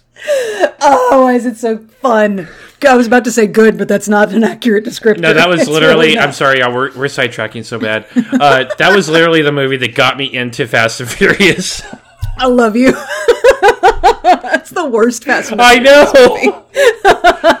but there were a lot of pretty boys in it. Okay, anyway. Oh my god, so pretty. Okay, okay, okay. I was But like, yeah, I was like, that. that movie. I was like, I get it now. I understand. I'm gonna, understand the appeal. I'm gonna go watch, go back and watch the first movie, and I loved it. There you go. So boom. There you go. Anyway. Okay, okay. Whew, whew, okay. Yeah. So Um, uh, Mr. Balls wants Rex to murder his men. This Yes. is essentially where we're at. So Rex takes a bunch of clones down through the multi-level gar- garage, and you see that there's a bunch of Umbarans like imprisoned With their helmets still on. with their with their pressure suits still on, so they're all still hopped up on meth in their prison cells. like, okay, uh, I have to credit that to some Pong Krell bullshit too, because he's like, "Yeah, it's probably better if they keep if they keep taking the drugs and stuff, because maybe they'll die and suffer. And Yeah, sure. That'll give me more power because I'm down with the dark side. Yeah, absolutely. Yeah, Oh my god. Okay. So they uh, they get down to the level where Jesse and Fives are, and Rex has to break it to them that they're gonna get executed. and and they're like, "You fucking tool! He is using you. He is using your compliance and your loyalty to control all the other men. You you are being manipulated." And Rex is like, yeah, "Okay, but yeah, I gotta." Rex was like, "Shaw." Rex is so he's fucking. Th- this is a man in in in mid transition of And- of mentality here. uh, full blown identity crisis mode. This is probably the hardest thing he's gone through, and he has gone through some shit. So Mm-hmm. you know, he is like all the clones. He's intensely loyal. Yeah. and I think. It was. It never occurred to the Kaminoans when they were designing that loyalty into them that that loyalty would be to anything but the Republic. right? They didn't count on them spending years fighting side by side each other and developing these familial bonds of brotherhood with each other and therefore developing loyalty to each other and having to choose loyalty to each other over their loyalty to the Republic. Like that never occurred to the designers of the clones. But it did occur to them that their loyalty at the flip of a switch could go Well, towards yes. one. yeah. Yeah. Oh god, that's going to be so hard to watch. Okay, okay, okay, okay, okay. Yeah, we're, we're so, far So- from there. in this, but then Fives is like, okay, Rex, it's cool. I see that you're processing something right now. Uh, don't worry about it. It's it's fine. It's fine. Fives is weirdly cool with being executed. Did that strike you? I don't think it was so. I don't think it was cool. I read it as defiant because Fives ultimately was the rebel, and the hmm. last thing he was going to fucking do was show fear in this situation. Hmm. He was just at this point he was just saying fuck it I'm going to do absolutely what I think is right up to the end. That includes hmm. standing like I am going to be in front of you. Come on motherfuckers shoot me Right. Uh, and he, but his whole attitude was, I knew the consequences Yeah. of, of what I was going to do. But he keeps saying we, we knew the consequences. We knew that this could possibly happen. And Jesse's like, what do you mean we? well yeah, Jesse's not as uh, sharp in this Jesse's Jesse's pissed. he's he's legitimately pissed that he's about to be fucking executed. like he's not cool at I, I, kind of wanted Jesse to be like, dude, you just told me we were going for a ride. You didn't. I didn't know I was going to the to this DH ship. But like credit to Jesse, at no point did he go, This was all Fives' fault. I had nothing to Right. do with this. Like he he never tried to wiggle out of it. He's just pissed. He's pissed that this is happening. And I feel that in my soul. So they get taken up. The firing squad is assembled and they, they march out with admirable precision. And the firing squad is composed of three anonymous clones, Tup and Kix. You can identify Kix easily. He's got his, he's finally got his helmet off. We haven't seen him without a helmet yet in this arc. Um, but you can identify him uh, from his lightning bolt buzz cut Oh God. and the tattoo on the side of his head that says, in Aurebesh, a good droid is a dead one. so just saying. That's and also I just think it's fucked up to make the medic be a member of the firing squad. Like that's an extra layer of fucked up. That's Pong Krell. Uh, I don't think Pong Krell appointed these guys. I think that was Rex was told to assemble this firing squad. He picked them. Well, that Anyway. I, I, don't, I don't know what significance it could have other than yeah. I mean, maybe I, yeah. I have no idea. I really don't know. I Maybe don't want to maybe think Dogma about, did it. Maybe Dogma did it because Dogma is there and he is just a little too excited about this execution. Yeah, Dogma is that bitch of 501st Squad at this point. He's such a he's such a little Such a bitch. bootlicker. Ugh. Yeah. He offers he offers them a blindfold, which does follow God damn it. The only known war crime international conflict regulation in Star Wars, which is the Yavin Code. Oh, And in the Yavin Code, the only stipulation within the Yavin Code that we know, and it's barely in canon because this is from a deleted scene in the lost episodes of Clone Wars where Obi-Wan brings this up, mm-hmm. that anyone who is being taken to their execution is to be provided with a blindfold. well, well, he gave them the option. Yeah, they're offered a blindfold. They don't have to be forced to be blindfolded, Right. but they are to be provided with it. So this lends some credence that maybe Obi-Wan wasn't actually lying when he said that. That, that might actually be, that might actually be a law. Well, oh well, no. Uh, I think that's probably true, but you know we don't know for sure, unfortunately. Yeah, it is. It is the only half-ass canon international conflict, interstellar conflict, Inter- intergalactic, planetary, intergalactico. Intergalactic, Planetary, intergalactic. intergalactic, in- I'm sorry. We cannot stay on track. Oh my god. Okay, reeling it in. Fuck, this is going to be a long episode. Okay, so Dogma offers him the blindfold. Fives. They basically give him a "fuck you" look, and he's like, "Well, I guess that's a no." and a, walks and a, and a 'cause he's little speech, shit. and a speech. Well, that's the thing. They're about to fire. Okay, Yeah. these guys, the the firing squad, again with super sharp, precise lines. They shoulder their weapons. They're about to fire. It's like a three, two. Uh, they're about to fire thing. Five speaks up. We are loyal soldiers. We follow orders, but we are not a bunch of unthinking droids. We are men. We must be trusted to make the right decisions, especially when the orders we are given are wrong. So he's he's making an appeal to them here. Yep. He's just trying to get them to think for their fucking selves, and um, it it worked. It works. Yeah, they they fire. My my pearls are clutched, and I know. uh, we see uh, we see Jesse and Five survive. The bullets are They did. bullets are behind them, or the laser Yeah, fire is the- behind them. weirdly, all five of the members of the firing squad missed. Strangest thing. Uh, and they shot the wall behind them. Notice Fives is still standing there. He was standing tall, facing the shots. Jesse, straight up like fucking curled up into a ball. Jesse, Jesse has to stand up because he was like fetal position. Yeah. And he's like, oh. I love Jesse. He's shocked. He's shocked that he survived. Good job, Jesse. And uh, yeah, they missed, and uh, and Dogma's like, what the fuck? No, we have to execute these guys. And Rex tells him, good luck finding anybody to do it. Mm-hmm. Because there's nobody. Nobody's going to do it. And So, at that moment, I was kind of expecting D- Dogma to do the bitchy thing and pull like Rex's pistol and start shooting at them or some shit. So. No, give him a minute, though. Uh, this is where my notes land on this scene. Um, I would like to uh, back to your uh, monologue about the black undersuits that the clones wear.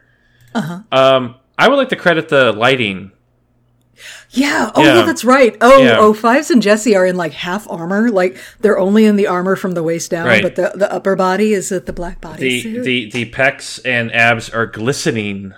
it looks And it's wonderful. Really, So- it looks really good. Yeah. And the thing is, um, you could put Dogma and Tup in the same outfit in the same lighting, and I would be like, meh. But it's Fives and Jesse, Right.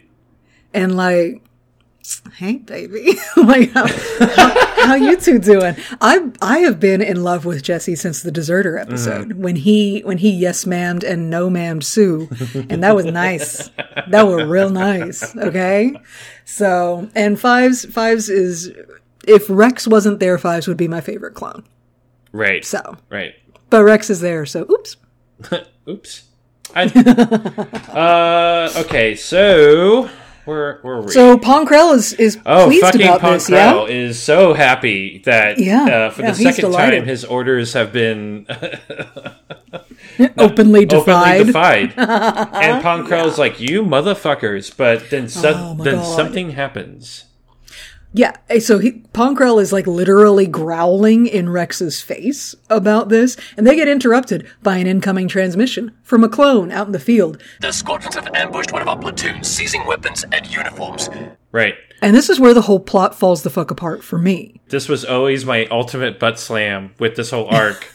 Was this? Oh, butt slam? Are you slamming something with your butt? I, I, Is that what you're talking about? Anyway, uh, so so look look y'all again. This is our opinion. Mm-hmm. Uh, we are not arguing that the Umbara arc is not an important piece of the Clone Wars. We're not arguing there isn't badass shit to, that in these episodes. Right. But my the other half of my Pong Krell is a just a character that doesn't work with me in the Star Wars universe. Uh, Mm-hmm. This second half of that argument is this situation right here. Uh, so Stephanie, did Pong Krell pre-record this? Did he? Right. Right. Did he? exactly. Is this his plan B? What's happening? Exactly. What's going on? Did he somehow fake this transmission that a member of the 501st who is out in the field right now calls in at this moment? Where, by the way, we missed. There's a moment here where uh, Pong Krell is growling in Rex's face, and he says, You are making a mistake by crossing me, clone. and Rex stands up for his little self and says, It's Captain, sir. uh, "That that's the moment that is interrupted by the call coming in." that? Um, that was a good scene. Yeah, yeah. No, it gets better. Anyway, so Yeah. uh, in fact, I think I think I might see not uh, not that I agree, but as things progress in this episode, I might see why Pong Krell has some stands out there. Okay. I'm not saying oh, I agree. Oh, okay, okay. I know people that are now going to start crying by you saying that, and I'm here for it. Uh, I am. I. I. I. I'm just there's there's an exchange between him and Rex, and we will get to it, and I have a new counter for it, but we're not there yet. Okay, so Oh, getting back to this and the Yeah. fact that the plot has is is about to fall apart. right. this this call comes in saying that the Umbarans are disguising themselves as clones. Okay? Right. And exactly, did that get pre-recorded? How did he set this up? Because that is the whole crux of the rest of this episode is that Pong Krell is deceiving the clones.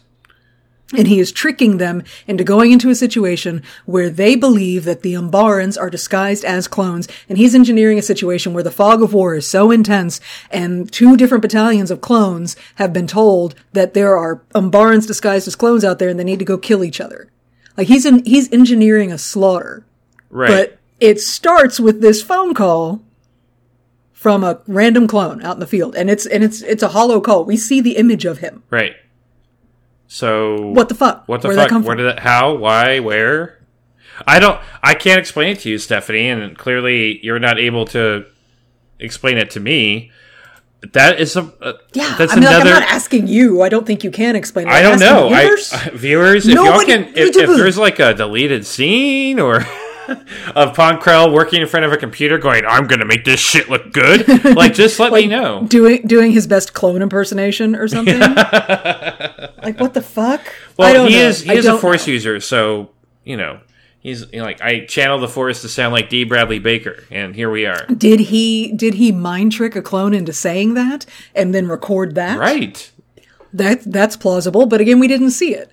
And I get, I get that these are 20 some odd minute episodes. They have to move super fast. Like the TV pacing is insane in Clone Wars. Like everything that no Clone Wars episode has ever been accused of dragging its feet. Right. Like they just go so fast and I get they can't waste the time. Right. But I feel like it's kind of important. You know? So we'll continue with the premise, however. So somehow Okay. a clone has uh, has communicated to, to Krell, and Hmm. Krell's like, "Well, shit, I Let's table this little discussion and we're going to go out and deal with this situation. right, right? Which- so he's he's like Rex, tell your men to keep an eye out for Umbarans disguised as clones. You need to go fucking kill people. right, So they head out, and it is this is the literal fog of war moment. It is extra soupy foggy in the in the section of Umbara that they're going to, the coordinates that they've been given. Right, It's fucking impossible to see. They can't see where they're being shot from. They can't get a good beat on the enemy. They do uh, almost trip over another Vixus on the way. Mm-hmm. The the champion plant in the ground. Those guys. is not a Sarlacc, but a, a distant cousin of those guys. yeah, And they do finally spot the enemy, and uh, they're like, "Oh shit! No, they totally are disguised as clones. They're disguised as the, in, they're in two twelfth armor." right, So they start firing. They start lobbing mortars. It is an ugly fucking fight. yeah. A lot of clones die. Yeah. Yeah. And at, at one point, like nobody can see. They keep saying over and over again, I can't, can't hardly see. I don't even know what I'm shooting at. Blah, blah, blah. At one point, Rex looks over at a dead enemy on the ground and recognizes a familiar jawline mm. sticking out from under a partially dislodged helmet. Mm. And this was so horrifying. He tips the, the helmet off. That's a clone. Holy shit. They're firing on other clones. He immediately just runs into the middle of the battlefield. He's waving his arms over his head saying, everybody stop firing. Everyone, stop firing! Cease fire! They're not Barons! They're clones! He yanks his helmet off. He's like, take your helmets Yeah. off. We're clones. They're clones. And the two twelfth guys on the other side see him and see that it's a clone. They're like, whoa, whoa, whoa, stop. Everybody stops Right. firing. Uh, Rex had to grab one of them actually, and, and- Yeah, yeah, yeah, yeah, He grabs one and like rips his helmet off and turns him around and shows him to his own men. yep, Like, we're clones. Holy shit. This is so fucking heartbreaking. yeah, It was goddamn awful. I, I just, and watching it, like, I knew it was coming. I've watched this before, but it was still like, I mean, I cried. Yeah. I mean, it's one of the darkest Star Wars scenes. Yeah. Uh, yeah. if not the darkest, quite frankly, because I, I, I, I do remember the first time seeing this, and I was more touched by it than I was uh, the Order sixty six in Revenge of the Sith. Right. This was wrong. This was so wrong. Everyone on that battlefield is broken over this. And they're just, the silence after all of that cacophony of the battle, the silence on this battlefield now is fucking funereal. It is so heavy. It was great. It was uh, just wonderful storytelling. It's breaking my heart. I mean, Fucking I mean, despite us like not liking this arc, this episode, this moment still touched us. It was still, It's so well it was done. still really well Yeah. done, and um, the, I mean, the pure artistry of it was fantastic. Mm-hmm. Okay, so let's. So, so anyway, anyway, anyway, somebody's like, "Hey, we found the platoon leader for the other guys. If you want to come and talk to him, he's still alive." So they lead Rex over, and it's Waxer. You can tell it's Waxer because he's got the picture of little Numa's face on his helmet. God, the guy who rescued a lost little Twi'lek girl in the middle of a war zone. I can't He's dying because he got shot. because he got shot by his brothers. Yeah, Yeah, and Waxer lets them know that he got the order from General Krell. It was General Krell. he sent us to these coordinates to stop the enemy. This was absolutely deliberate, and fucking Waxer dies with a tear rolling down his face. And I'm going to submit my therapy bill directly to Dave Filoni. so, but here's okay. So Rex's face, which is just just crushed, right. solidifies in that moment into a mask of fucking cold rage, which I love to see. I'm a sucker for cold rage. Let's do this. Uh, and he lines up all of his men and he's like, Hey, I'm going to do a treason. If you don't want to do a treason, you can go now. And that's fine. Anybody who doesn't want to, anybody who doesn't want to do treason, go ahead and bounce. And then everybody steps forward. Okay. Everybody's on board. Uh, so Rex tells them, here's the plan. We're going to go arrest Pong Krell for what he did here today. A Jedi Master. A Jedi Master. We're going to team up and we're going to arrest Pong Krell. It's going to be, here we go. And then we get a sexy clone power walk Yep. back into the airbase. And, um, It was. It, this is where, It, what was that? What's that name? That director that did like uh, Michael Bay? It was a very Michael Bay moment, almost. You know? It would be even more Michael Bay if there was an explosion going behind them. Yeah. But yeah, no. Uh, so this is where I would like to, um, I would like to introduce a new counter to the show. Oh, okay. Frankly, it's probably a counter that we should have had prior to this Uh, episode. we're not gonna. Okay, for the record, anybody keeping track of this shit because now there are people there are. Uh, Hi, Charles. it's not. This is not retroactive, so please don't. Yeah. Please do not. Yeah. You can just start from here. Uh, this is the bad timing sexiness counter. I should not be looking at this moment where these men have decided, they have resolved to take justice into their own hands, and they are marching into very potentially certain death because they're going to go try and detain a Jedi Master who is already proven willing and able and eager to kill them. And they are walking towards this very intense moment, but they look so fucking good doing it, right? Bad, bad timing on the sexiness there. Like, this is not a moment. It's neither the time nor the place. But God, they look good. Oh God, it hurts so bad right now. You okay? I'm fine. Okay, so let's talk about let's talk about. They realized that Pong Krell sabotaged the the comms, Right. and uh, he was just going to straight. he was going to execute these guys, and now he's done this. So, pulling back to the war crime counter, um, yeah, summary execution of his own men is a war crime. You can't do that without a court martial. You could probably wiggle through it, saying that because it was insubordination in the in the heat of battle, that they needed to be put down. But okay, war crime. But then Krell would have done it himself, right? Well, no, I'm talking about back when Pong Krell ordered the Oh, right, execution right, of Fox right, and Jesse. right. That. Okay. Uh, so the sabotage of the comms, that is a middling crime. It's not a war crime. It's certainly something that could have been punishable. Right. But let's look at what he did by tricking clones into killing clones. Okay, tricking your own soldiers into killing other soldiers. There is not really anything in the international humanitarian law that covers this. But I assume it's bad idea, right? Right. So Yeah. the closest we can get to it is friendly fire. Ah, Friendly fire is, by definition, accidental. It is defined as an attack by a military force on friendly forces while attempting to attack the enemy, either misidentifying the, tar- the target as hostile or due to errors or inaccuracy. Such attacks often cause injury or death. Um, they are typically defined as being caused by the fog of war, which is the chaos and confusion inherent in all warfare. Or if you're on Umbara, the actual fog fog. the actual planet. Yeah. Yeah. Um, it is caused by errors of location, troops being sent to the wrong place, uh, errors of identification, troops mistaking allies for enemies.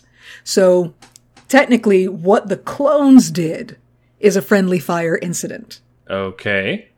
So that would be how that would, if we were to be authorities investigating the situation, we would be looking for fault there. The fault is clearly Pong Krell, who specifically told each group to go to that location and shoot anybody else who's dressed as a clone. Yeah. Right. Right. Right. So it's it, it's it's all his fault, which we agree. Yeah, I think it I is think not- I think we can at least n- all agree that it's Pong Krell's fucking fault.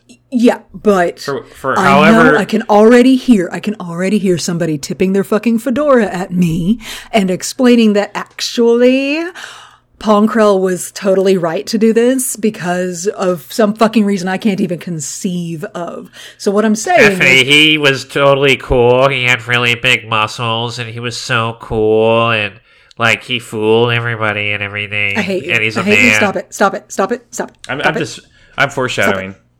You can tell he's a man because his testicles are right there on his face. Anyway. Bouncing. So what Bouncing. what Pong Krell did was intentional. So it's not a friendly fire incident because that is by definition accidental. This was intentional. Um, there is no name for what he did other than fucking horrible and wrong. And we just, we just fucking know. We just know that that's wrong. There is no codified war crime for tricking your soldiers into killing your soldiers. That's fucking stupid. Yeah, fuck, fuck Pong Krell. Fuck Pong Krell. God, it's it's almost Pavlovian at this point. I Yeah. have to say it. Fuck Yeah. Pong Krell. Um, okay, so then they do their inappropriately bad timed sexy power walk back into the base.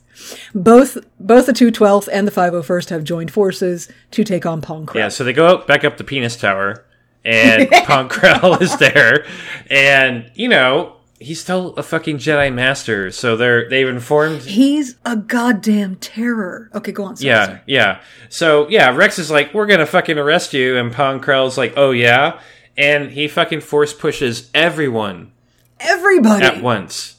It's the cool thing about four arms. If you're push- pushing out from your hands, you got four of them. Yep. Just cover all the angles. And then the motherfucker busts out two double dual lightsabers that are like thick, right? They're not. They're not. but they're Again, bad timing, bad timing sexiness. this counter's gonna get broken really quick. Then uh, the the yeah, but his but his lightsabers like seemed thicker and more intense to me than your Yeah. normal, even Well- even compared to like Savage Opress's, right? Hmm. So we talked before about how Pong Krell's dual lightsabers, they're hinged in the middle. Right. This is the first time we see that design canonically in Star Wars. Is this this hinged uh, design? Um, I actually found schematics for the actual animation design of these uh, lightsabers, and they're actually designed to be separated at the hinge as needed. Wow. So if he wanted to, he could separate them and just have one lightsaber in each hand. Ugh. Yeah. So he, but he doesn't need to. He's a goddamn whirling dervish of, Of death. really well lit death. Like Right. he's, he is stunningly dangerous. It is really cool. I hate to give him any credit, so I'm going to say, hey, animators, that fight scene was great. Yeah, I know. Pong Krell had Pon- nothing to uh, do with that. Pong Krell in action. Uh, maybe if there was more of that, I would have liked him more. But uh, he was devastating, and he was Just awful. he was Um, insane. he yeah. kicks everybody's ass and then he jumps out the window uh, and lands down at the ground level and takes off running. I will say this for Pong Krell, he's not a he's not a speedster. No, He's not he's not moving real fast. kind of big, kind of kind of hard for uh, to resist gravity at that point. You know. Yeah, Yeah. he's kind of he's got big old clunky elephant feet. Yep. and He's going to go stomp stomp stomp out into the forest. But so he's not. Rex but he's them, not intending to run all the way. He's just running No. into the forest to hide. Right. So Rex and them get down there. They're about to take off after him into the crazy Umbaran forest. Oh, wait, we forgot one thing. A very important line. When Rex stepped up to arrest Krell, what did Krell say? I don't even remember. He said, It's treason then. Oh yeah. uh huh, uh huh, which is a call out to, I don't know what, exactly what Sidious says in uh, Revenge of the Sith. I love him so. Well, I love he is Palpatine so much. Yes. Pong Krell's just a Um, wannabe. Yeah. So anyway, uh, it's treason then. He's out there. It's great. Okay. Oh, um, so Rex is talking to Dogma because Dogma is trying to stop them and they're either going to have to convince him or kill him to get him out of the way. Right. Right. Uh, so Rex tells him, and this is where we see Rex making his full evolution over the story arc. He says, I used to believe that being a good soldier meant doing everything they told you. That's how they engineered us. But we're not droids. We're not programmed. You have to learn to make your own decisions. Yeah. And that's what Dogma's just defeated by that because everything he thought he knew, everything that he based his fucking name on, is being crumbled in front of him. And I almost feel bad for Dogma. Almost. Almost. But not quite. Not yet. Uh, congratulations, by the way, Dave Filoni, on making a clone character I actually do not want to have sex with. right? Yeah. Uh, nope. Dogma can go No, away now. I don't. Goodbye. Yeah, that's that's quite enough of that. Yeah. So everybody but Dogma proceeds out into the woods, and uh, they are being stalked by a goddamn horror movie monster. Basically, uh, Yeah. Krell is taunting them through the shadows, letting him know that they were being used and Yep. alluding to a grander plan. Uh, and then whole fucking sh- all the the amount of death that happens. Dude, the fight is brutal. It's disgusting, I mean, it's not yeah. just the lightsabers. At one point, he's having fun. Yeah. like he's toying with them, and it's not just that he he puts the sabers away and just goes fisticuffs with them, and it's bad. He's flinging guys all the way like out into the fog. He takes one poor dude and breaks his back across his knee. Like it's so bad. It's just brutal, and he like flings Tup uh, away across the field, and Tup manages to find a Vixus in the battlefield. oh god. And he radios Rex. He's like, "Hey, could you uh you send Krell this way? Yeah. I got an idea." Yeah, and so Rex is like circle around as best as you possibly can with this And they beast of a demon in front of you. right, and they do. It works. They lure Krell in that direction, and uh it almost it almost fucking works. The Vixus snatches Krell up. He tri- he trips over a vine. The Vixus snatches Krell up into the air, and Krell has to fight for his life. He loses a lightsaber in the process. That's how bad that fucking fight was for him with this Vixus. Yeah. He almost fucking bites it, but in the end, the clones kill the Vixus and stun Pong Krell and get some handcuffs on him, and they take him into custody. Arresting the Jedi Master. Wow. Uh I'm so exhausted. it's a lot. It's a lot. It, this is a lot, right? Yeah, it's so fucking much. Tup got the stun shot on him. Good job. They lock him up in a cell next to Dogma. And Rex, God bless Rex. He needs to, he needs to understand. He needs to know why. So he, standing outside of Pong Krell's cell, he asks him why. Why did you do this?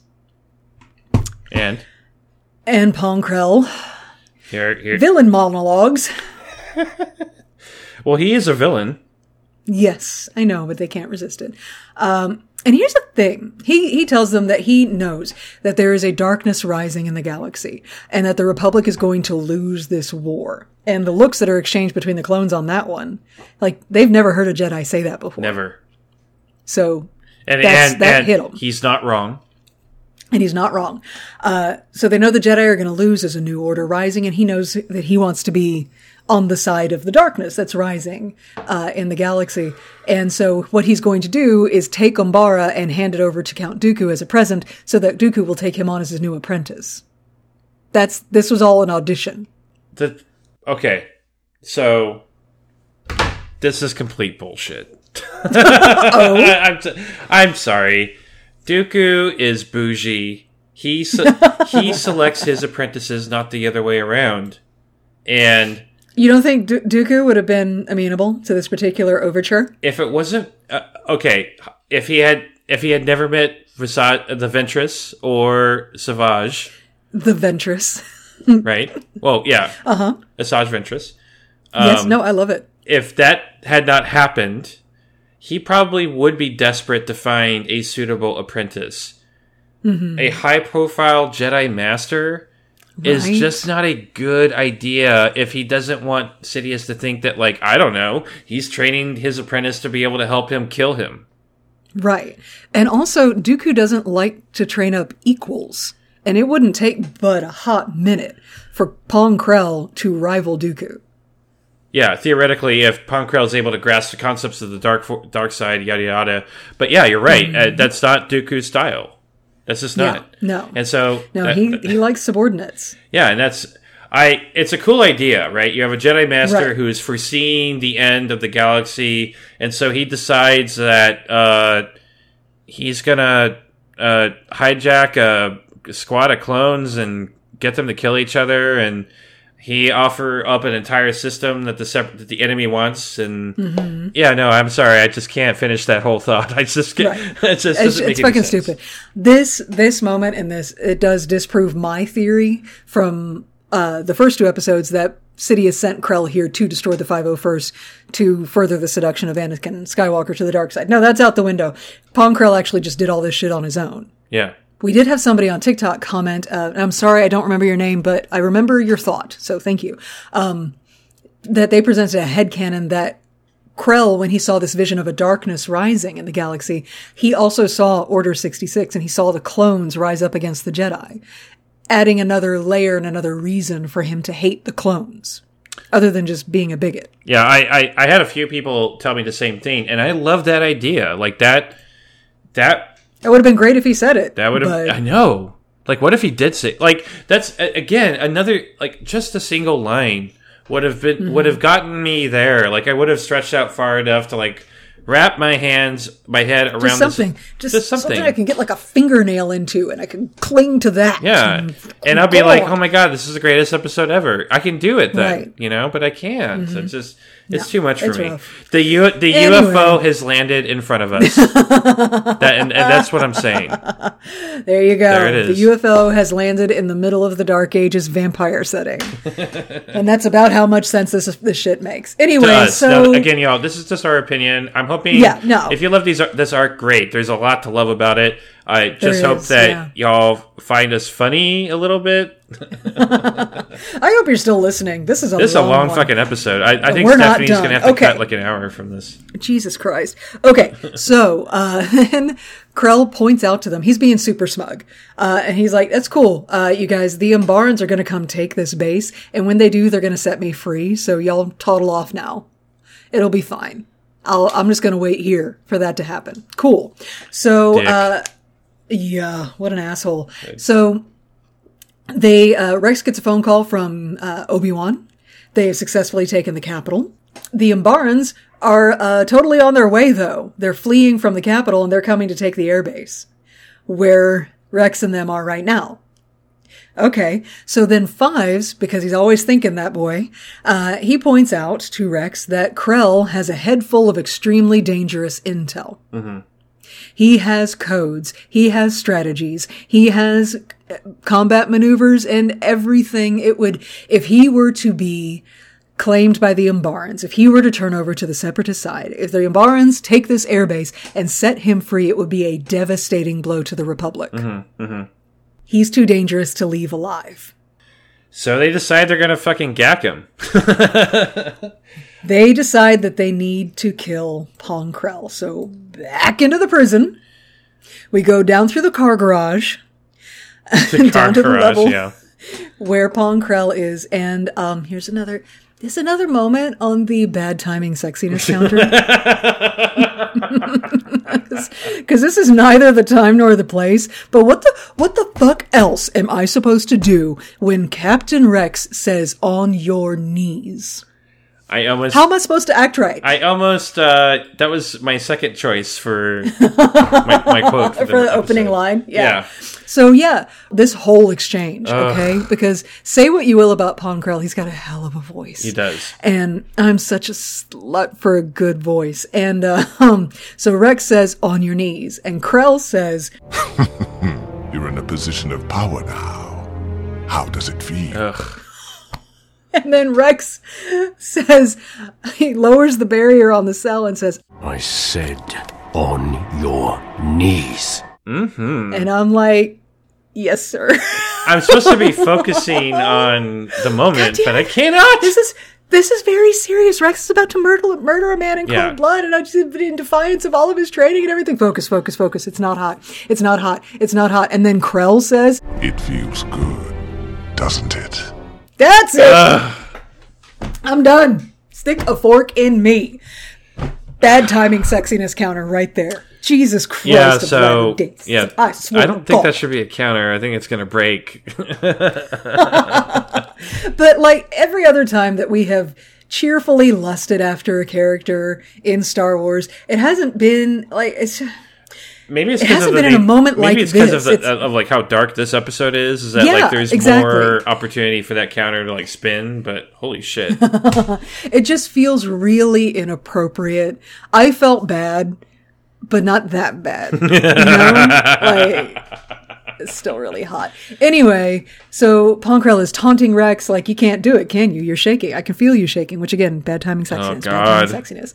And all of a sudden, mid taunt, a blaster bolt pierces straight through Pong Krell's back. He's dead. Out the chest, he's dead, Yeah. and I was shocked. Yeah. And I was like, Rex, you did? Oh, it wasn't Rex. he turns around and who's got the gun? Fucking uh, what's her name again? Dogma. Dogma, fucking Dogma. God, Fucking Dogma. damn. Um, he took the gun out of Five's holster and shot. and him. Dogma's face legit broke my heart.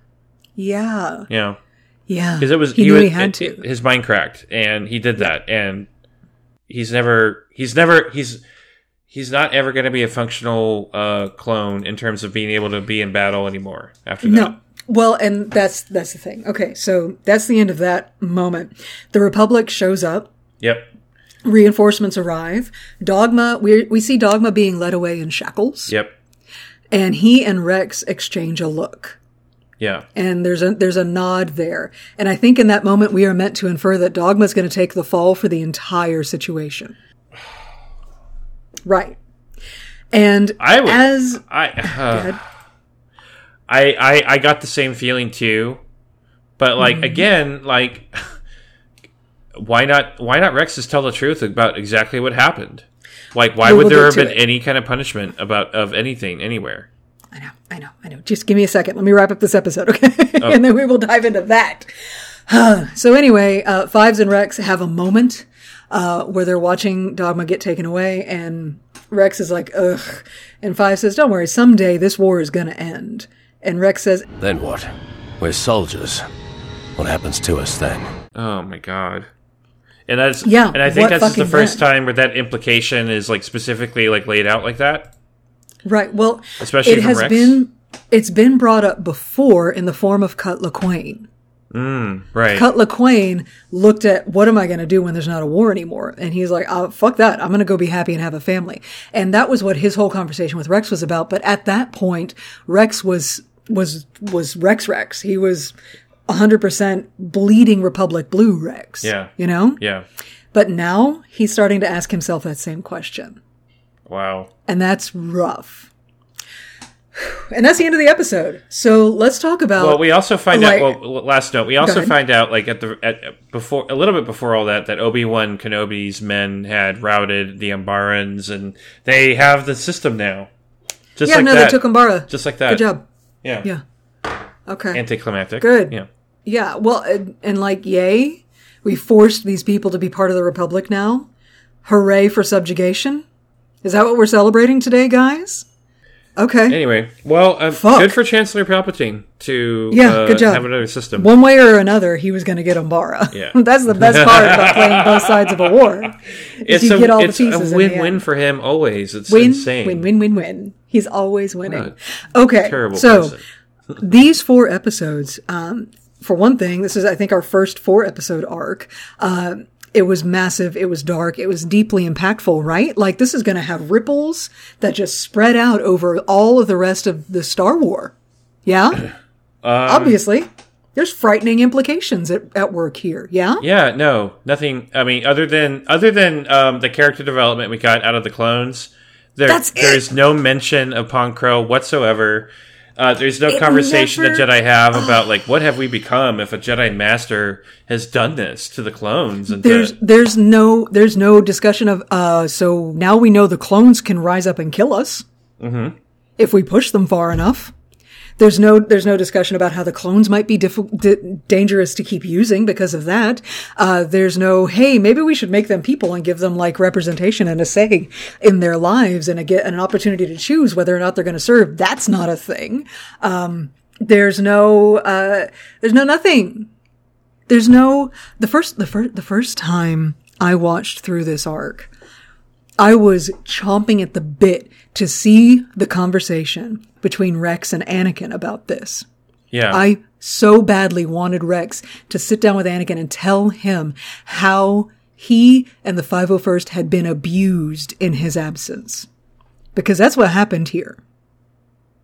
These men were, their, their trust was violated. They were abused to death in many cases. And that never happened. We never got that. we never we never got it. Yeah, there's so much we didn't get. Um, there was one headcanon I liked uh, out of all the different theories I've gotten um, from Mm-hmm. uh, one of our listeners that uh, gave us feedback, and they did not want to be identified out of respect. So I was like, okay, Okay. so but um, they did uh, they did think that uh, Palpatine orchestrated this uh, because that was the only way possible. Pong Krell could have had this like phantom reassignment uh, to the 501st. Like you can't. It, it had to have become from somebody higher up in the Republic, and maybe not necessarily a another Jedi. okay. Okay. and in, in in this theory, uh, Palpatine foresaw that Krell was going to die. Uh, so there was no risk. There, the risk was minimal to him compared to other shit he's pulled, like AA the Zill- Zillo Beast, for example. Uh, this is relatively low risk to him if he knows for sure Pong Krell is going to die. The question is, in what manner and how?